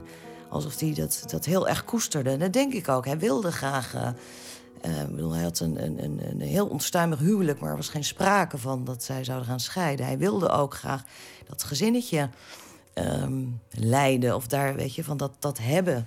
Dat koesterde hij heel erg. Tegelijkertijd had hij, was hij nooit thuis deed hij niets in het huishouden. Bracht hij de dochters, eh, nou, misschien wel eens naar school... maar veel verder ging zijn aandacht naar eh, zijn twee kinderen niet. Tenminste, in, in het verzorgen. Hè? eh, ehm, hij maakte geen tijd voor ze. En dat is wel frappant ook om te zien. Hè? Van dat hij eigenlijk in die stukjes het gezin eh nou ja, bewierookt. Ja, helemaal. Hij was natuurlijk ook eerlijk. Er werd ook wel eens... een scheef gezicht getrokken door zijn dochters. En hij was natuurlijk ook wel eens humeurig tegen zijn dochters. Maar eh, dat, dat is een van de dingen die ik wel opvallend vond, ja. Leeft hij dan alleen, leefde hij misschien alleen echt als hij. Leefde hij dan alleen echt als hij schreef? Was hij misschien wel inderdaad die vader die hij dan misschien wel zou willen zijn? Er, misschien zou hij wel willen dat hij zou willen een echte vader te zijn. Maar kwam dat pas echt tot uiting als hij met schrijven bezig was?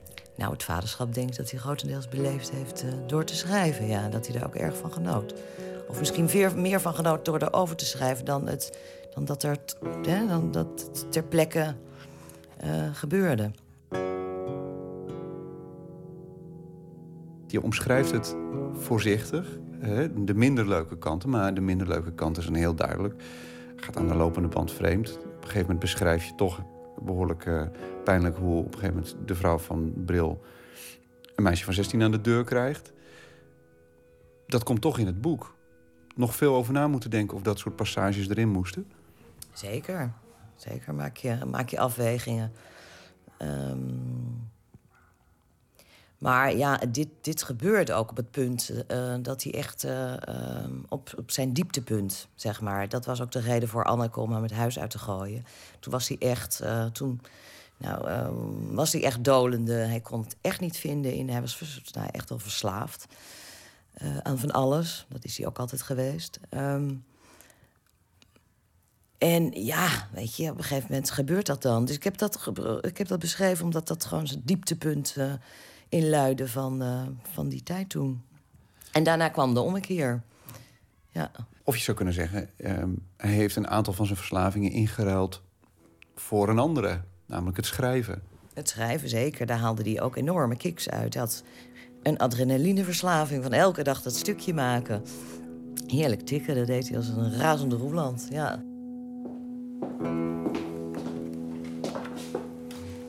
Even kijken hoor. Het is een bundeltje buurtgeluiden.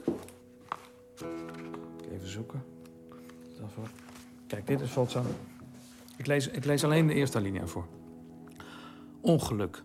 Om de hoek is vanochtend een meisje doodgereden. Misschien een jonge vrouw. Het is niet helemaal duidelijk. Wel staat vast dat ze door een cementwagen is doodgereden. Die sloeg rechtsaf en het meisje fietste rechtdoor. Rechtdoor heeft voorrang, zoals bekend, maar wij Amsterdammers prenten, on- prenten onze kinderen in dat ze van dit privilege geen gebruik moeten maken als een vrachtwagen naast hun rijdt. Dan wacht je maar even tot hij weg is, maar ze hebben haast, onze kinderen. En ze, gaan, en ze zijn eigenwijs, dus ze hebben ook voorrang. Dus daar gaan ze. Nou ja, bedoel, je zit meteen in een verhaal. Je denkt, meisje doodgereden. En Ik wil dat uitlezen. Ik wil weten wat is er, hoe, wat is er dan verder gebeurd. Uh, wie stonden erbij. Dat schrijft hij allemaal op als een journalist. Maar ook weer in, in, in woorden die je niet in een kantenstukje leest. In een gewoon nieuwsbericht. Dus dat, ja, dat, dat blijft wel mooi. Een paar dagen geleden vroeg iemand...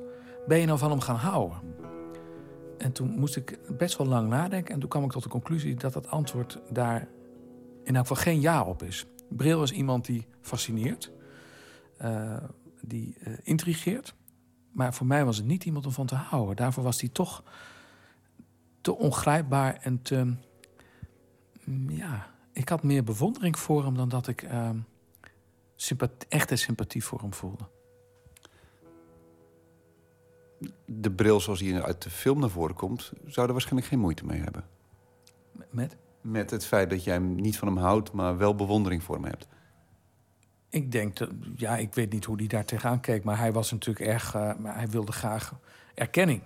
Hij wilde, hij wilde de, de, beroemdste columnist van Nederland zijn. En dat is hem ook wel gelukt, zeker aan het einde van zijn leven. Moet je je voorstellen, toen hij doodging, hebben er 17.000 mensen het condoleanceregister getekend van de Volkskrant. Uh, Pieter Broertjes werd gebeld door Zowel Rutte als Jan-Peter Balkenende, die toen premier was. Persoonlijk, hè? omdat ze behoefte hadden om even hun eigen medeleven uit te spreken. Nou ja, dat, dat is toch niet, niet gangbaar bij een columnist, uh, schuine streep journalist. Ik ken daar geen andere voorbeelden van. Dus hij was wel iemand die bij heel veel mensen was gaan leven.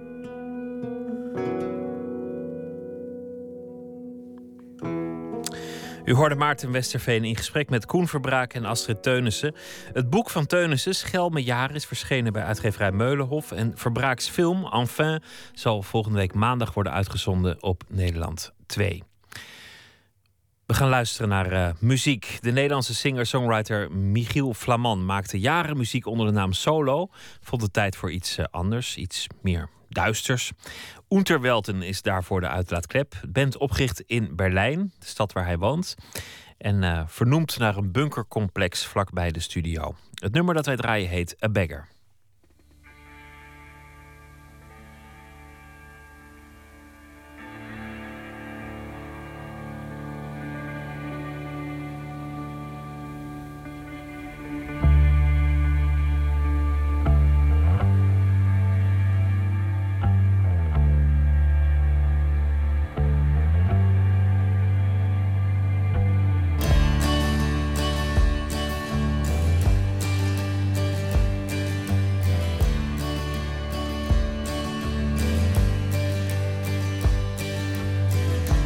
Chance, take a chance, you can find yourself romance. Maybe in the library, pick a girl, talk her up, see whatever she might need. Get her some books to read. She says she wants to be at least a million miles away from me. Now that's the start you often see. A simple act of sympathy.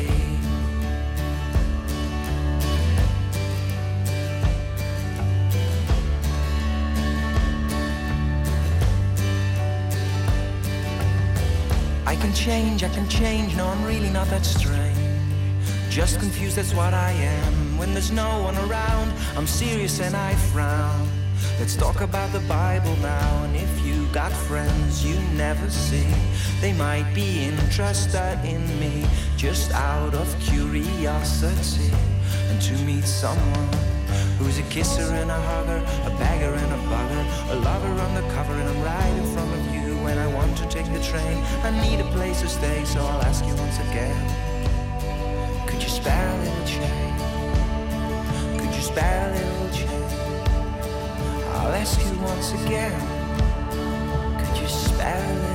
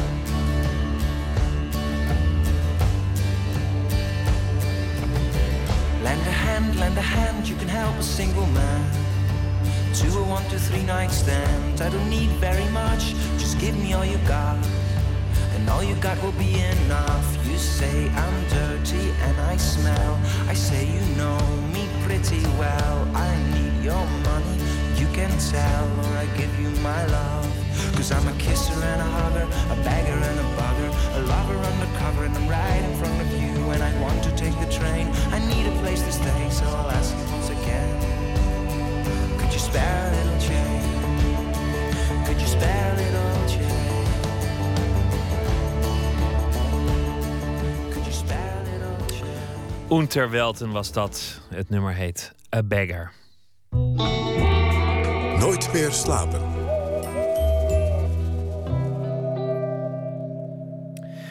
Gabriel Garcia Marquez, de grootste schrijver van Latijns-Amerika, is overleden. Miljoenen exemplaren verkocht hij van zijn meesterwerk 100 jaar eenzaamheid.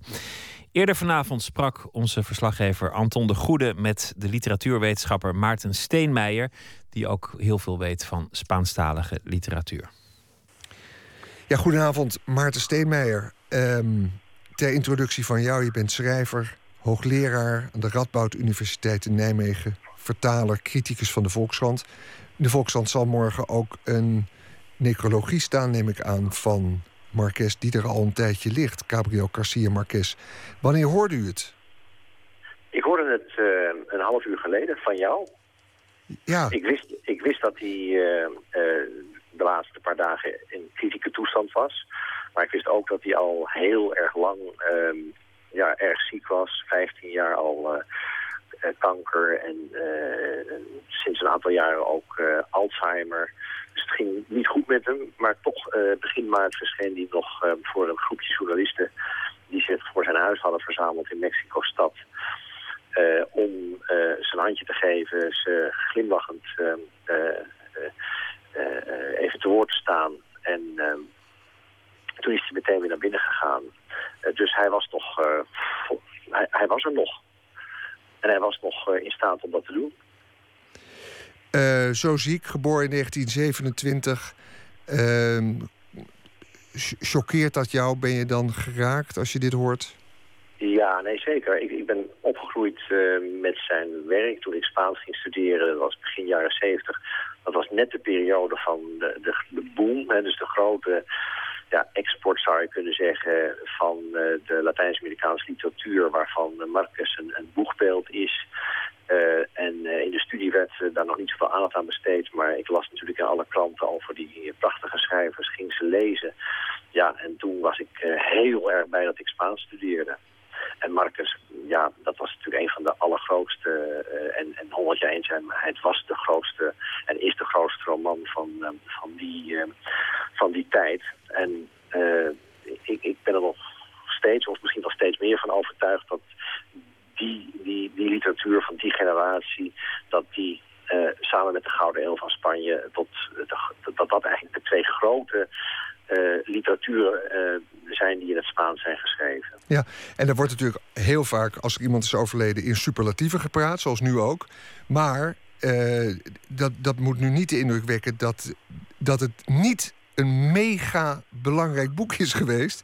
Want het boek is echt jarenlang, decennia lang niet aan te slepen geweest. En niet alleen in Nederland en niet alleen in Colombia, waar hij vandaan kwam, maar over de hele wereld. Ja. Waar gaat het boek over en hoe verklaar je het succes? Het boek gaat over, eh, is eigenlijk een familiegeschiedenis. Het is een geschiedenis van een dorp, Macondo. Eh, het is een geschiedenis van de familie Buendia. En het is een soort van ja, mythisch verhaal van de stichting van het dorp... eh, tot en met de, de teloorgang van het dorp. Eh, en ja, dat, daarin is, eh, zou je kunnen zeggen, de geschiedenis van Colombia... of misschien wel de geschiedenis van Latijns-Amerika samengebald op een eh, ongelooflijk fantasierijke manier... eh, waarin de gekste dingen gebeuren zonder dat je je daar niet door eh, kunt laten overtuigen. Eh, dat, dat, het, het- is een ongelooflijk waagstuk om allerlei dingen te laten gebeuren waarvan wij weten dat kan helemaal niet... En toch gebeuren ze en je laat je nog eh, overtuigen daardoor ook. En dat heeft dan het etiket magisch realisme gekregen. En dat is eh, aan de ene kant een zegen geweest omdat het de Latijns-Amerikaanse literatuur op de kaart zette. Maar het is ook een enorme ja, bijna een soort van vloek geworden voor nieuwe generaties schrijvers. Want die werden voortdurend geconfronteerd met die verwachtingen, met name buiten Spaans-Amerika, in de Verenigde Staten, in Europa. Dat eigenlijk iedereen schreef zoals Garcia Marquez. Iedereen uit Latijns-Amerika was een magisch realist. En dat deed natuurlijk Isabel Allende, die met name met haar eerste boeken een behoorlijke epigoon van Marquez was. Een soort van Garcia Marquez light.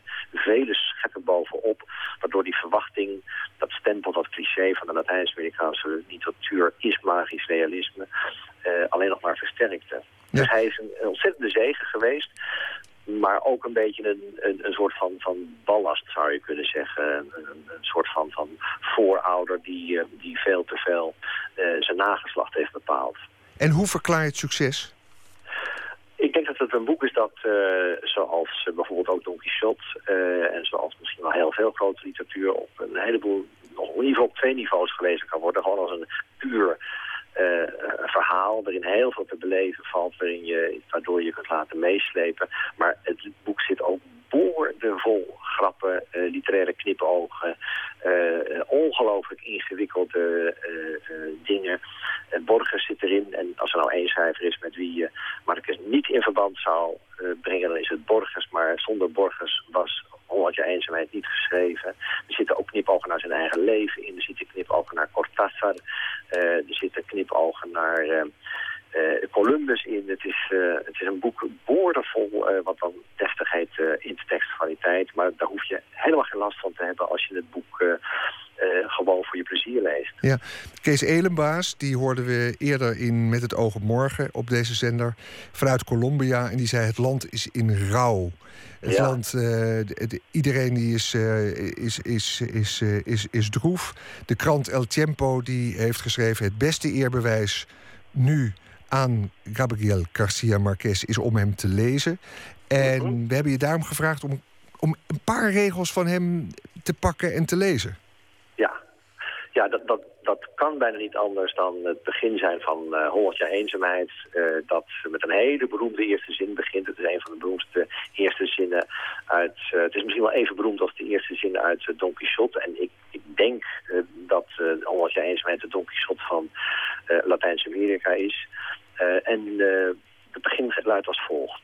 vele jaren later staande voor het vuurpeloton moest kolonel Aureliano Buendia denken aan die lang vervlogen middag toen zijn vader hem meenam om kennis te maken met het ijs.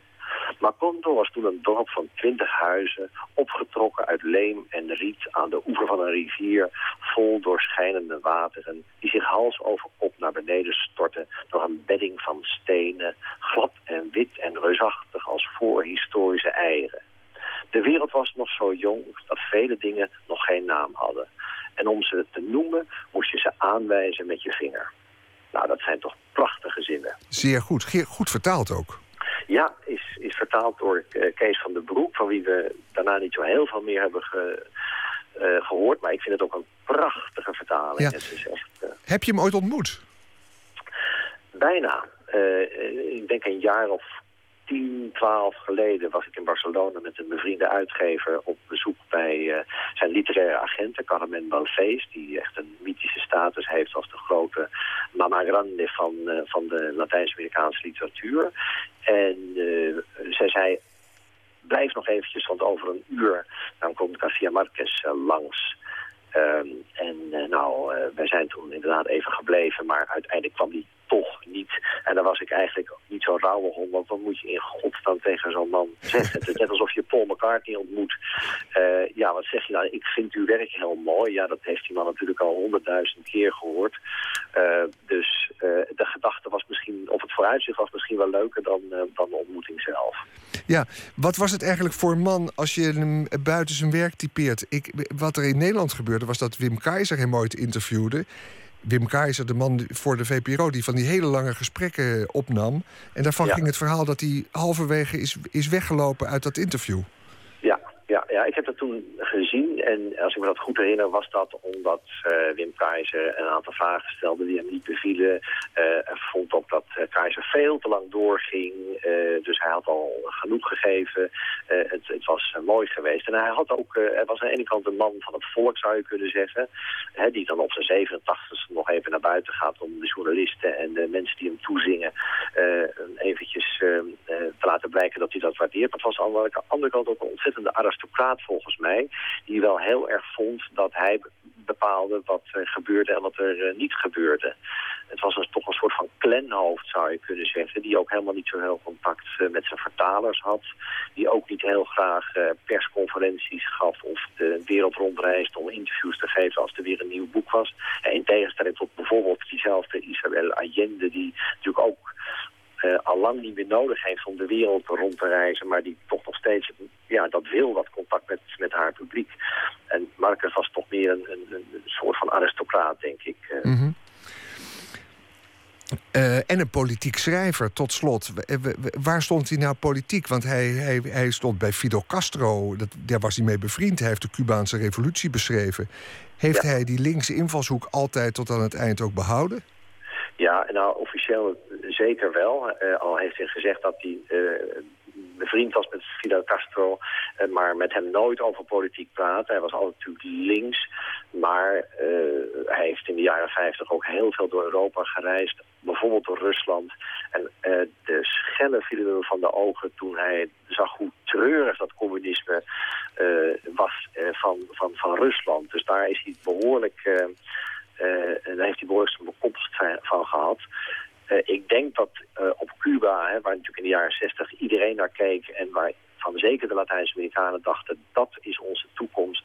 En toen kwam het geval Padilla, hè, dus de, de, toen bleek dus dat, dat het regime wel degelijk dictatoriale trekjes had. En toen hebben een heleboel schrijvers, waaronder zijn toen nog goede vriend Vargas Llosa, zich gedistanceerd van dat regime. Hij is dat hij is, het, hij is het nooit afgevallen, laat ik het zo zeggen. Hij is het ook niet gepropageerd. En hij is achter de schermen ook ervoor gezorgd dat uh, politieke gevangenen in Cuba uh, vrij zijn gelaten. Dus hij opereerde vooral, uh, denk ik, achter de schermen als, als politicus... of als in ieder geval als een geëngageerd schrijver.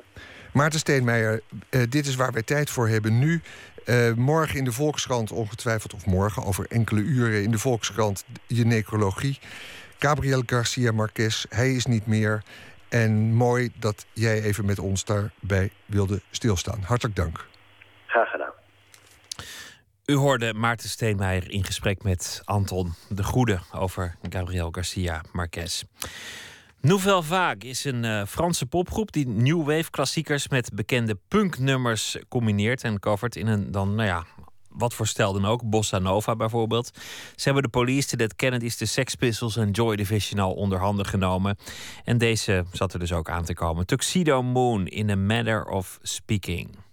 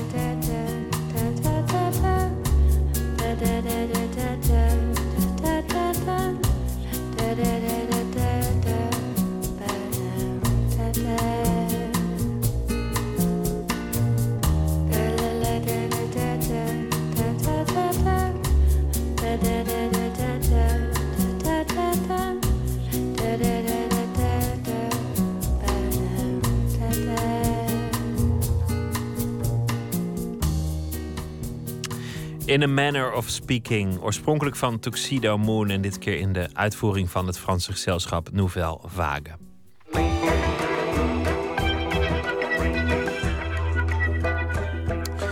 U luistert naar de VPRO. Koos Breukel is een van de bekendste fotografen van Nederland. Hij maakt haarscherpe portretten van gewone en bekende mensen. Zo fotografeerde hij voor de kroning van Willem-Alexander en Maxima. Althans, de kroning van Willem-Alexander en eh, Maxima was daarbij. In het Dolhuis in Haarlem zijn nu foto's te zien die hij heeft gemaakt van de laatste bewoners van de psychiatrische Valeriuskliniek in Amsterdam. Onze verslaggever Emmy Colau had een ontmoeting met fotograaf Koos Breukel. Mensen denken vaak aan ja, One Flew Over the Cuckoo's Nest, eh, de Jack Nicholson en dan, eh, en dan de Indiaan. Ik wou, ik wou eigenlijk meer die, gewoon die kliniek laten zien als een soort familie. Wie is er nou gek?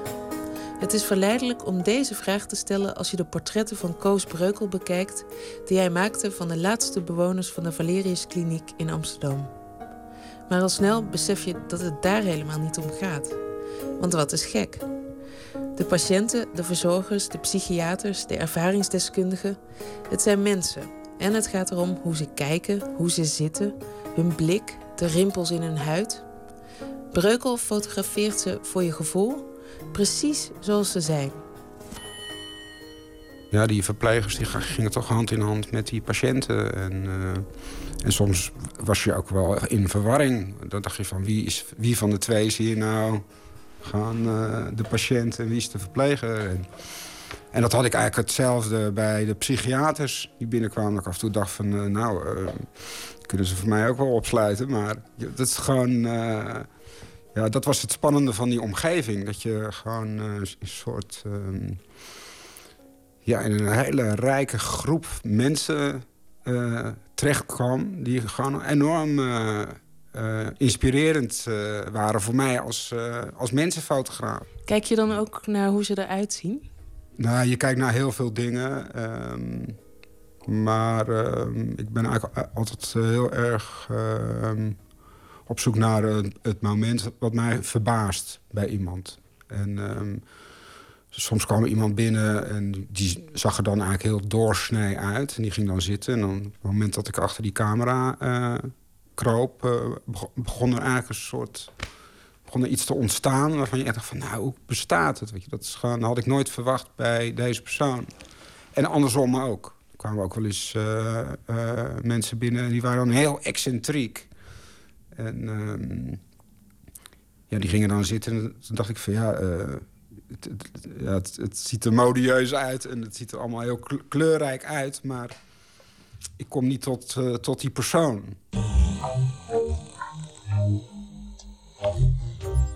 Eh, dit, dit is de eerste man die ik tegenkwam toen ik de verliezers inliep. En ik heb ook nadrukkelijk om hem gevraagd. Toen ik eenmaal die studio had opgebouwd, toen vroeg ik van... ik wil die meneer, die, toen daar, daar liep. En hij zag er zo uit. En, eh, Met een soort eh, lang geel haar en een baard.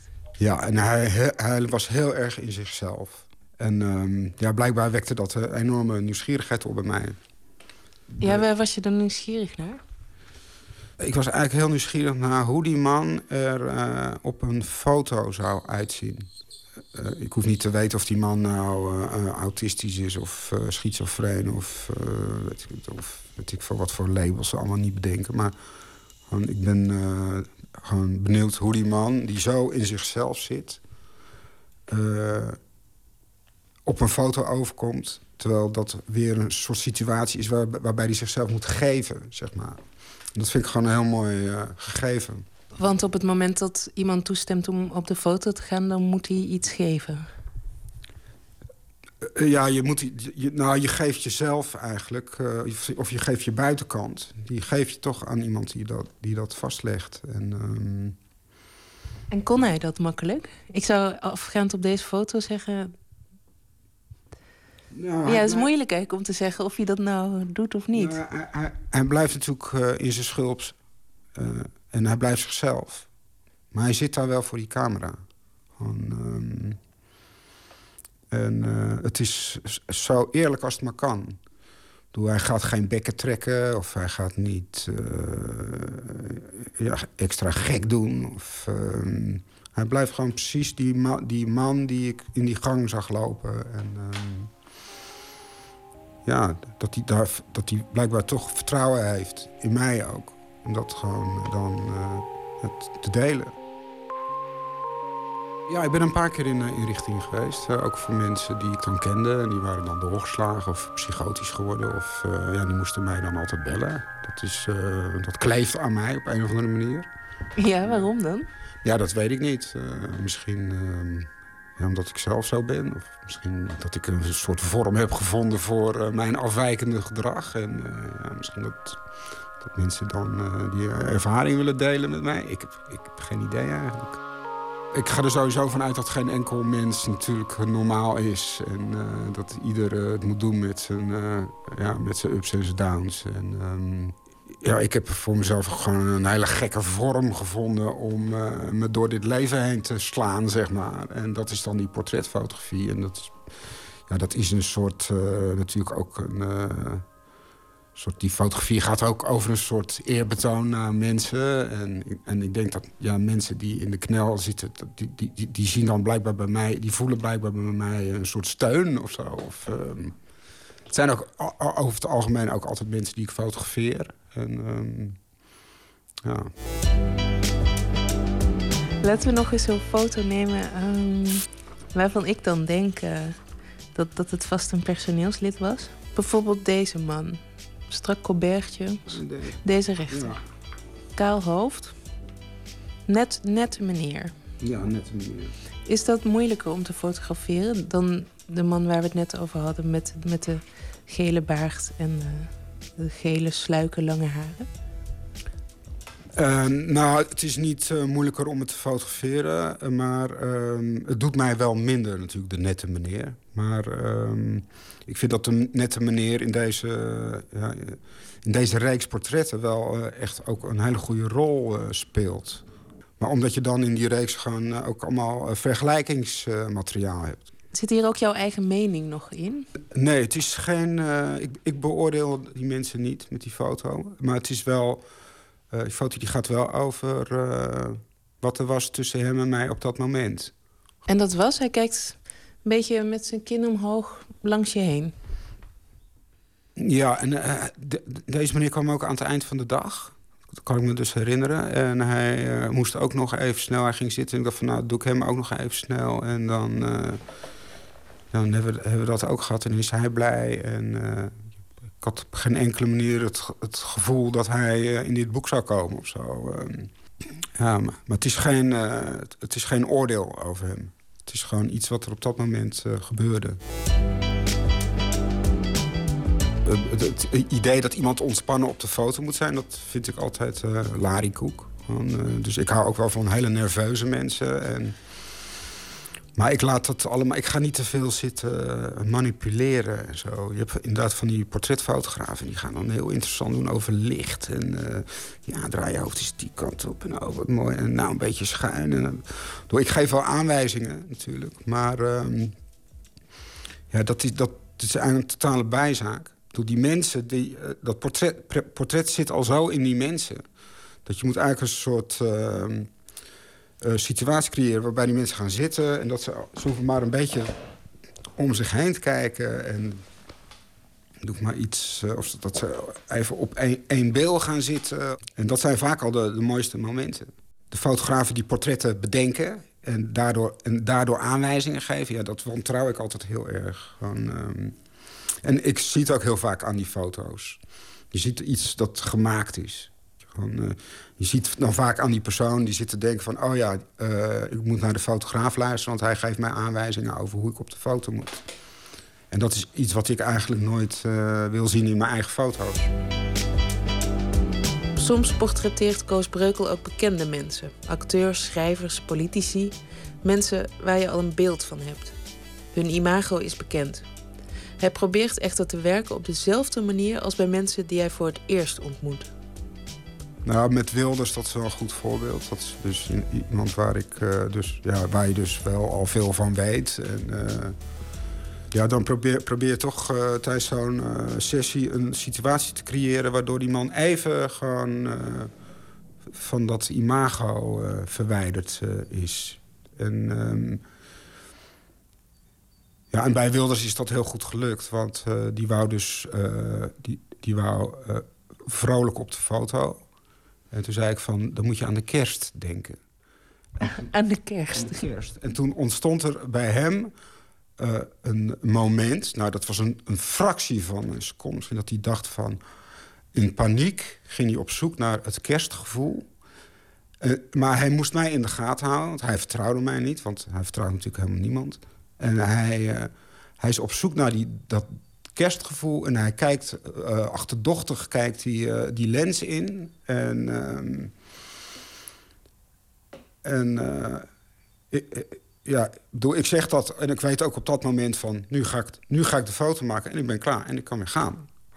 Dus, dus je laat uiteindelijk niet de vrolijke Wilders zien... maar de achterdochtige Wilders? Ja, hij, uh, de, de, de, vrolijkheid die hij uh, zou moeten hebben door, door aan de kerst te denken... die was er helemaal niet, natuurlijk. En dat weet ik. Gewoon iedereen die die man een beetje volgt, die weet van... ja, Jezus, of die voelt al van... nou, hoe gaat die man überhaupt zijn kerstdagen doorbrengen? Dat vraagt iedereen zich af. En nou, het kerstgevoel, dat hoort toch warm en saamhorig te zijn... En, maar bij hem natuurlijk niet. Dus uh, ja, ik vond het eigenlijk wel een hele goede. In december 2012 maakte Breukel portretten van Willem-Alexander en Maxima. Hoe dat ging, dat wil natuurlijk iedereen weten. Ook zei tegen hem van dat uh, ja knikken en fotograferen niet goed samen ging. Hij was gewend dat iedereen ja knikte. En, en ik, ja, ik ben in, als ik fotografeer ben ik heel efficiënt. En dus ik gaf ze aanwijzingen en ja, dat was vrij zakelijk. En een gegeven moment zag je hem zo. En toen zei ik van ja, ja knikken en fotograferen gaat niet goed samen. Dus mogen we weer doorgaan? En dat ging gewoon weer door. Hij vond het hartstikke leuk. En, ja, dat was hij natuurlijk niet gewend. nee, hij dacht van, hé, hey, nou, wat is dit voor een ploert? En, nou, nee, ik had een goede band met hem. Heb je dan al een beeld van hoe je hem, Willem-Alexander, neer wilt zetten? Uh, nou, dat ontstaat eigenlijk op dezelfde manier als bij, uh, bij die mensen in de Valerius. Alleen, uh, ja, die keuze hebben hun gemaakt. En, dus ja, ik heb natuurlijk mijn eigen favoriete Willem-Alexander portret. ehm. Is dat niet degene die nu bekend is geworden? Uh, nou, ik geloof dat ik daar niet te veel over kan zeggen. Maar uh, dat is natuurlijk allemaal mensen die uh, dan meekijken. En die wijzen altijd naar de verkeerde foto, vind ik. Maar dat vind ik over het algemeen. Als mensen over mijn foto's gaan beslissen, dan ben ik het er nooit mee eens. Het is mijn beeld. En ehm, ja, uiteindelijk kies ik. Soms duurt dat ook heel lang voordat ik de juiste keuze maak. Het kan echt maanden duren. En in het geval van een opdracht rondom die kroning... dat is natuurlijk enorme tijdsdruk. Dus de foto moest in feite al vrijgegeven worden op het moment dat ik hier in mijn luistoel zat uit te rusten van al die spanningen daar. En ehm, ja, maar het, is gewoon een, natuurlijk een opdracht. ik ben gewoon niet zo goed in het op eieren lopen en uh, beleefd. Ehm, ja, ik moest ook een pak aan. Ja, als ik een pak aantrek, dan ziet het er ook al totaal idioot uit. Dus dan voel ik me al helemaal niet meer gewoon mezelf. Zegt hij met zijn spijkerbroek en zijn vliesjasje. Ja. Ja, ik zou het ook nooit, nooit nog een keer doen. Nee? Ik was nieuwsgierig. Ook daarnaar. De foto's van Koos Breukel zijn te zien in het Dolhuis in Haarlem. Op 27 april, Koningsdag, wordt daar ook een studio ingericht waar je je eigen statieportret kunt laten maken door Breukel zelf. Een bijdrage van Emmy Colau was dat. Morgen na middernacht komt fotograaf Koen Hauser langs. De nieuwe fotograaf des Vaderlands is hij al genoemd. En met hem praat ik over uh, foto's en uh, nog wat andere dingen. En straks op Radio 1 kunt u luisteren naar uh, de zwoele stem van de nachtzuster Astrid de Jong. Ik wens u een hele goede nacht en graag tot morgen.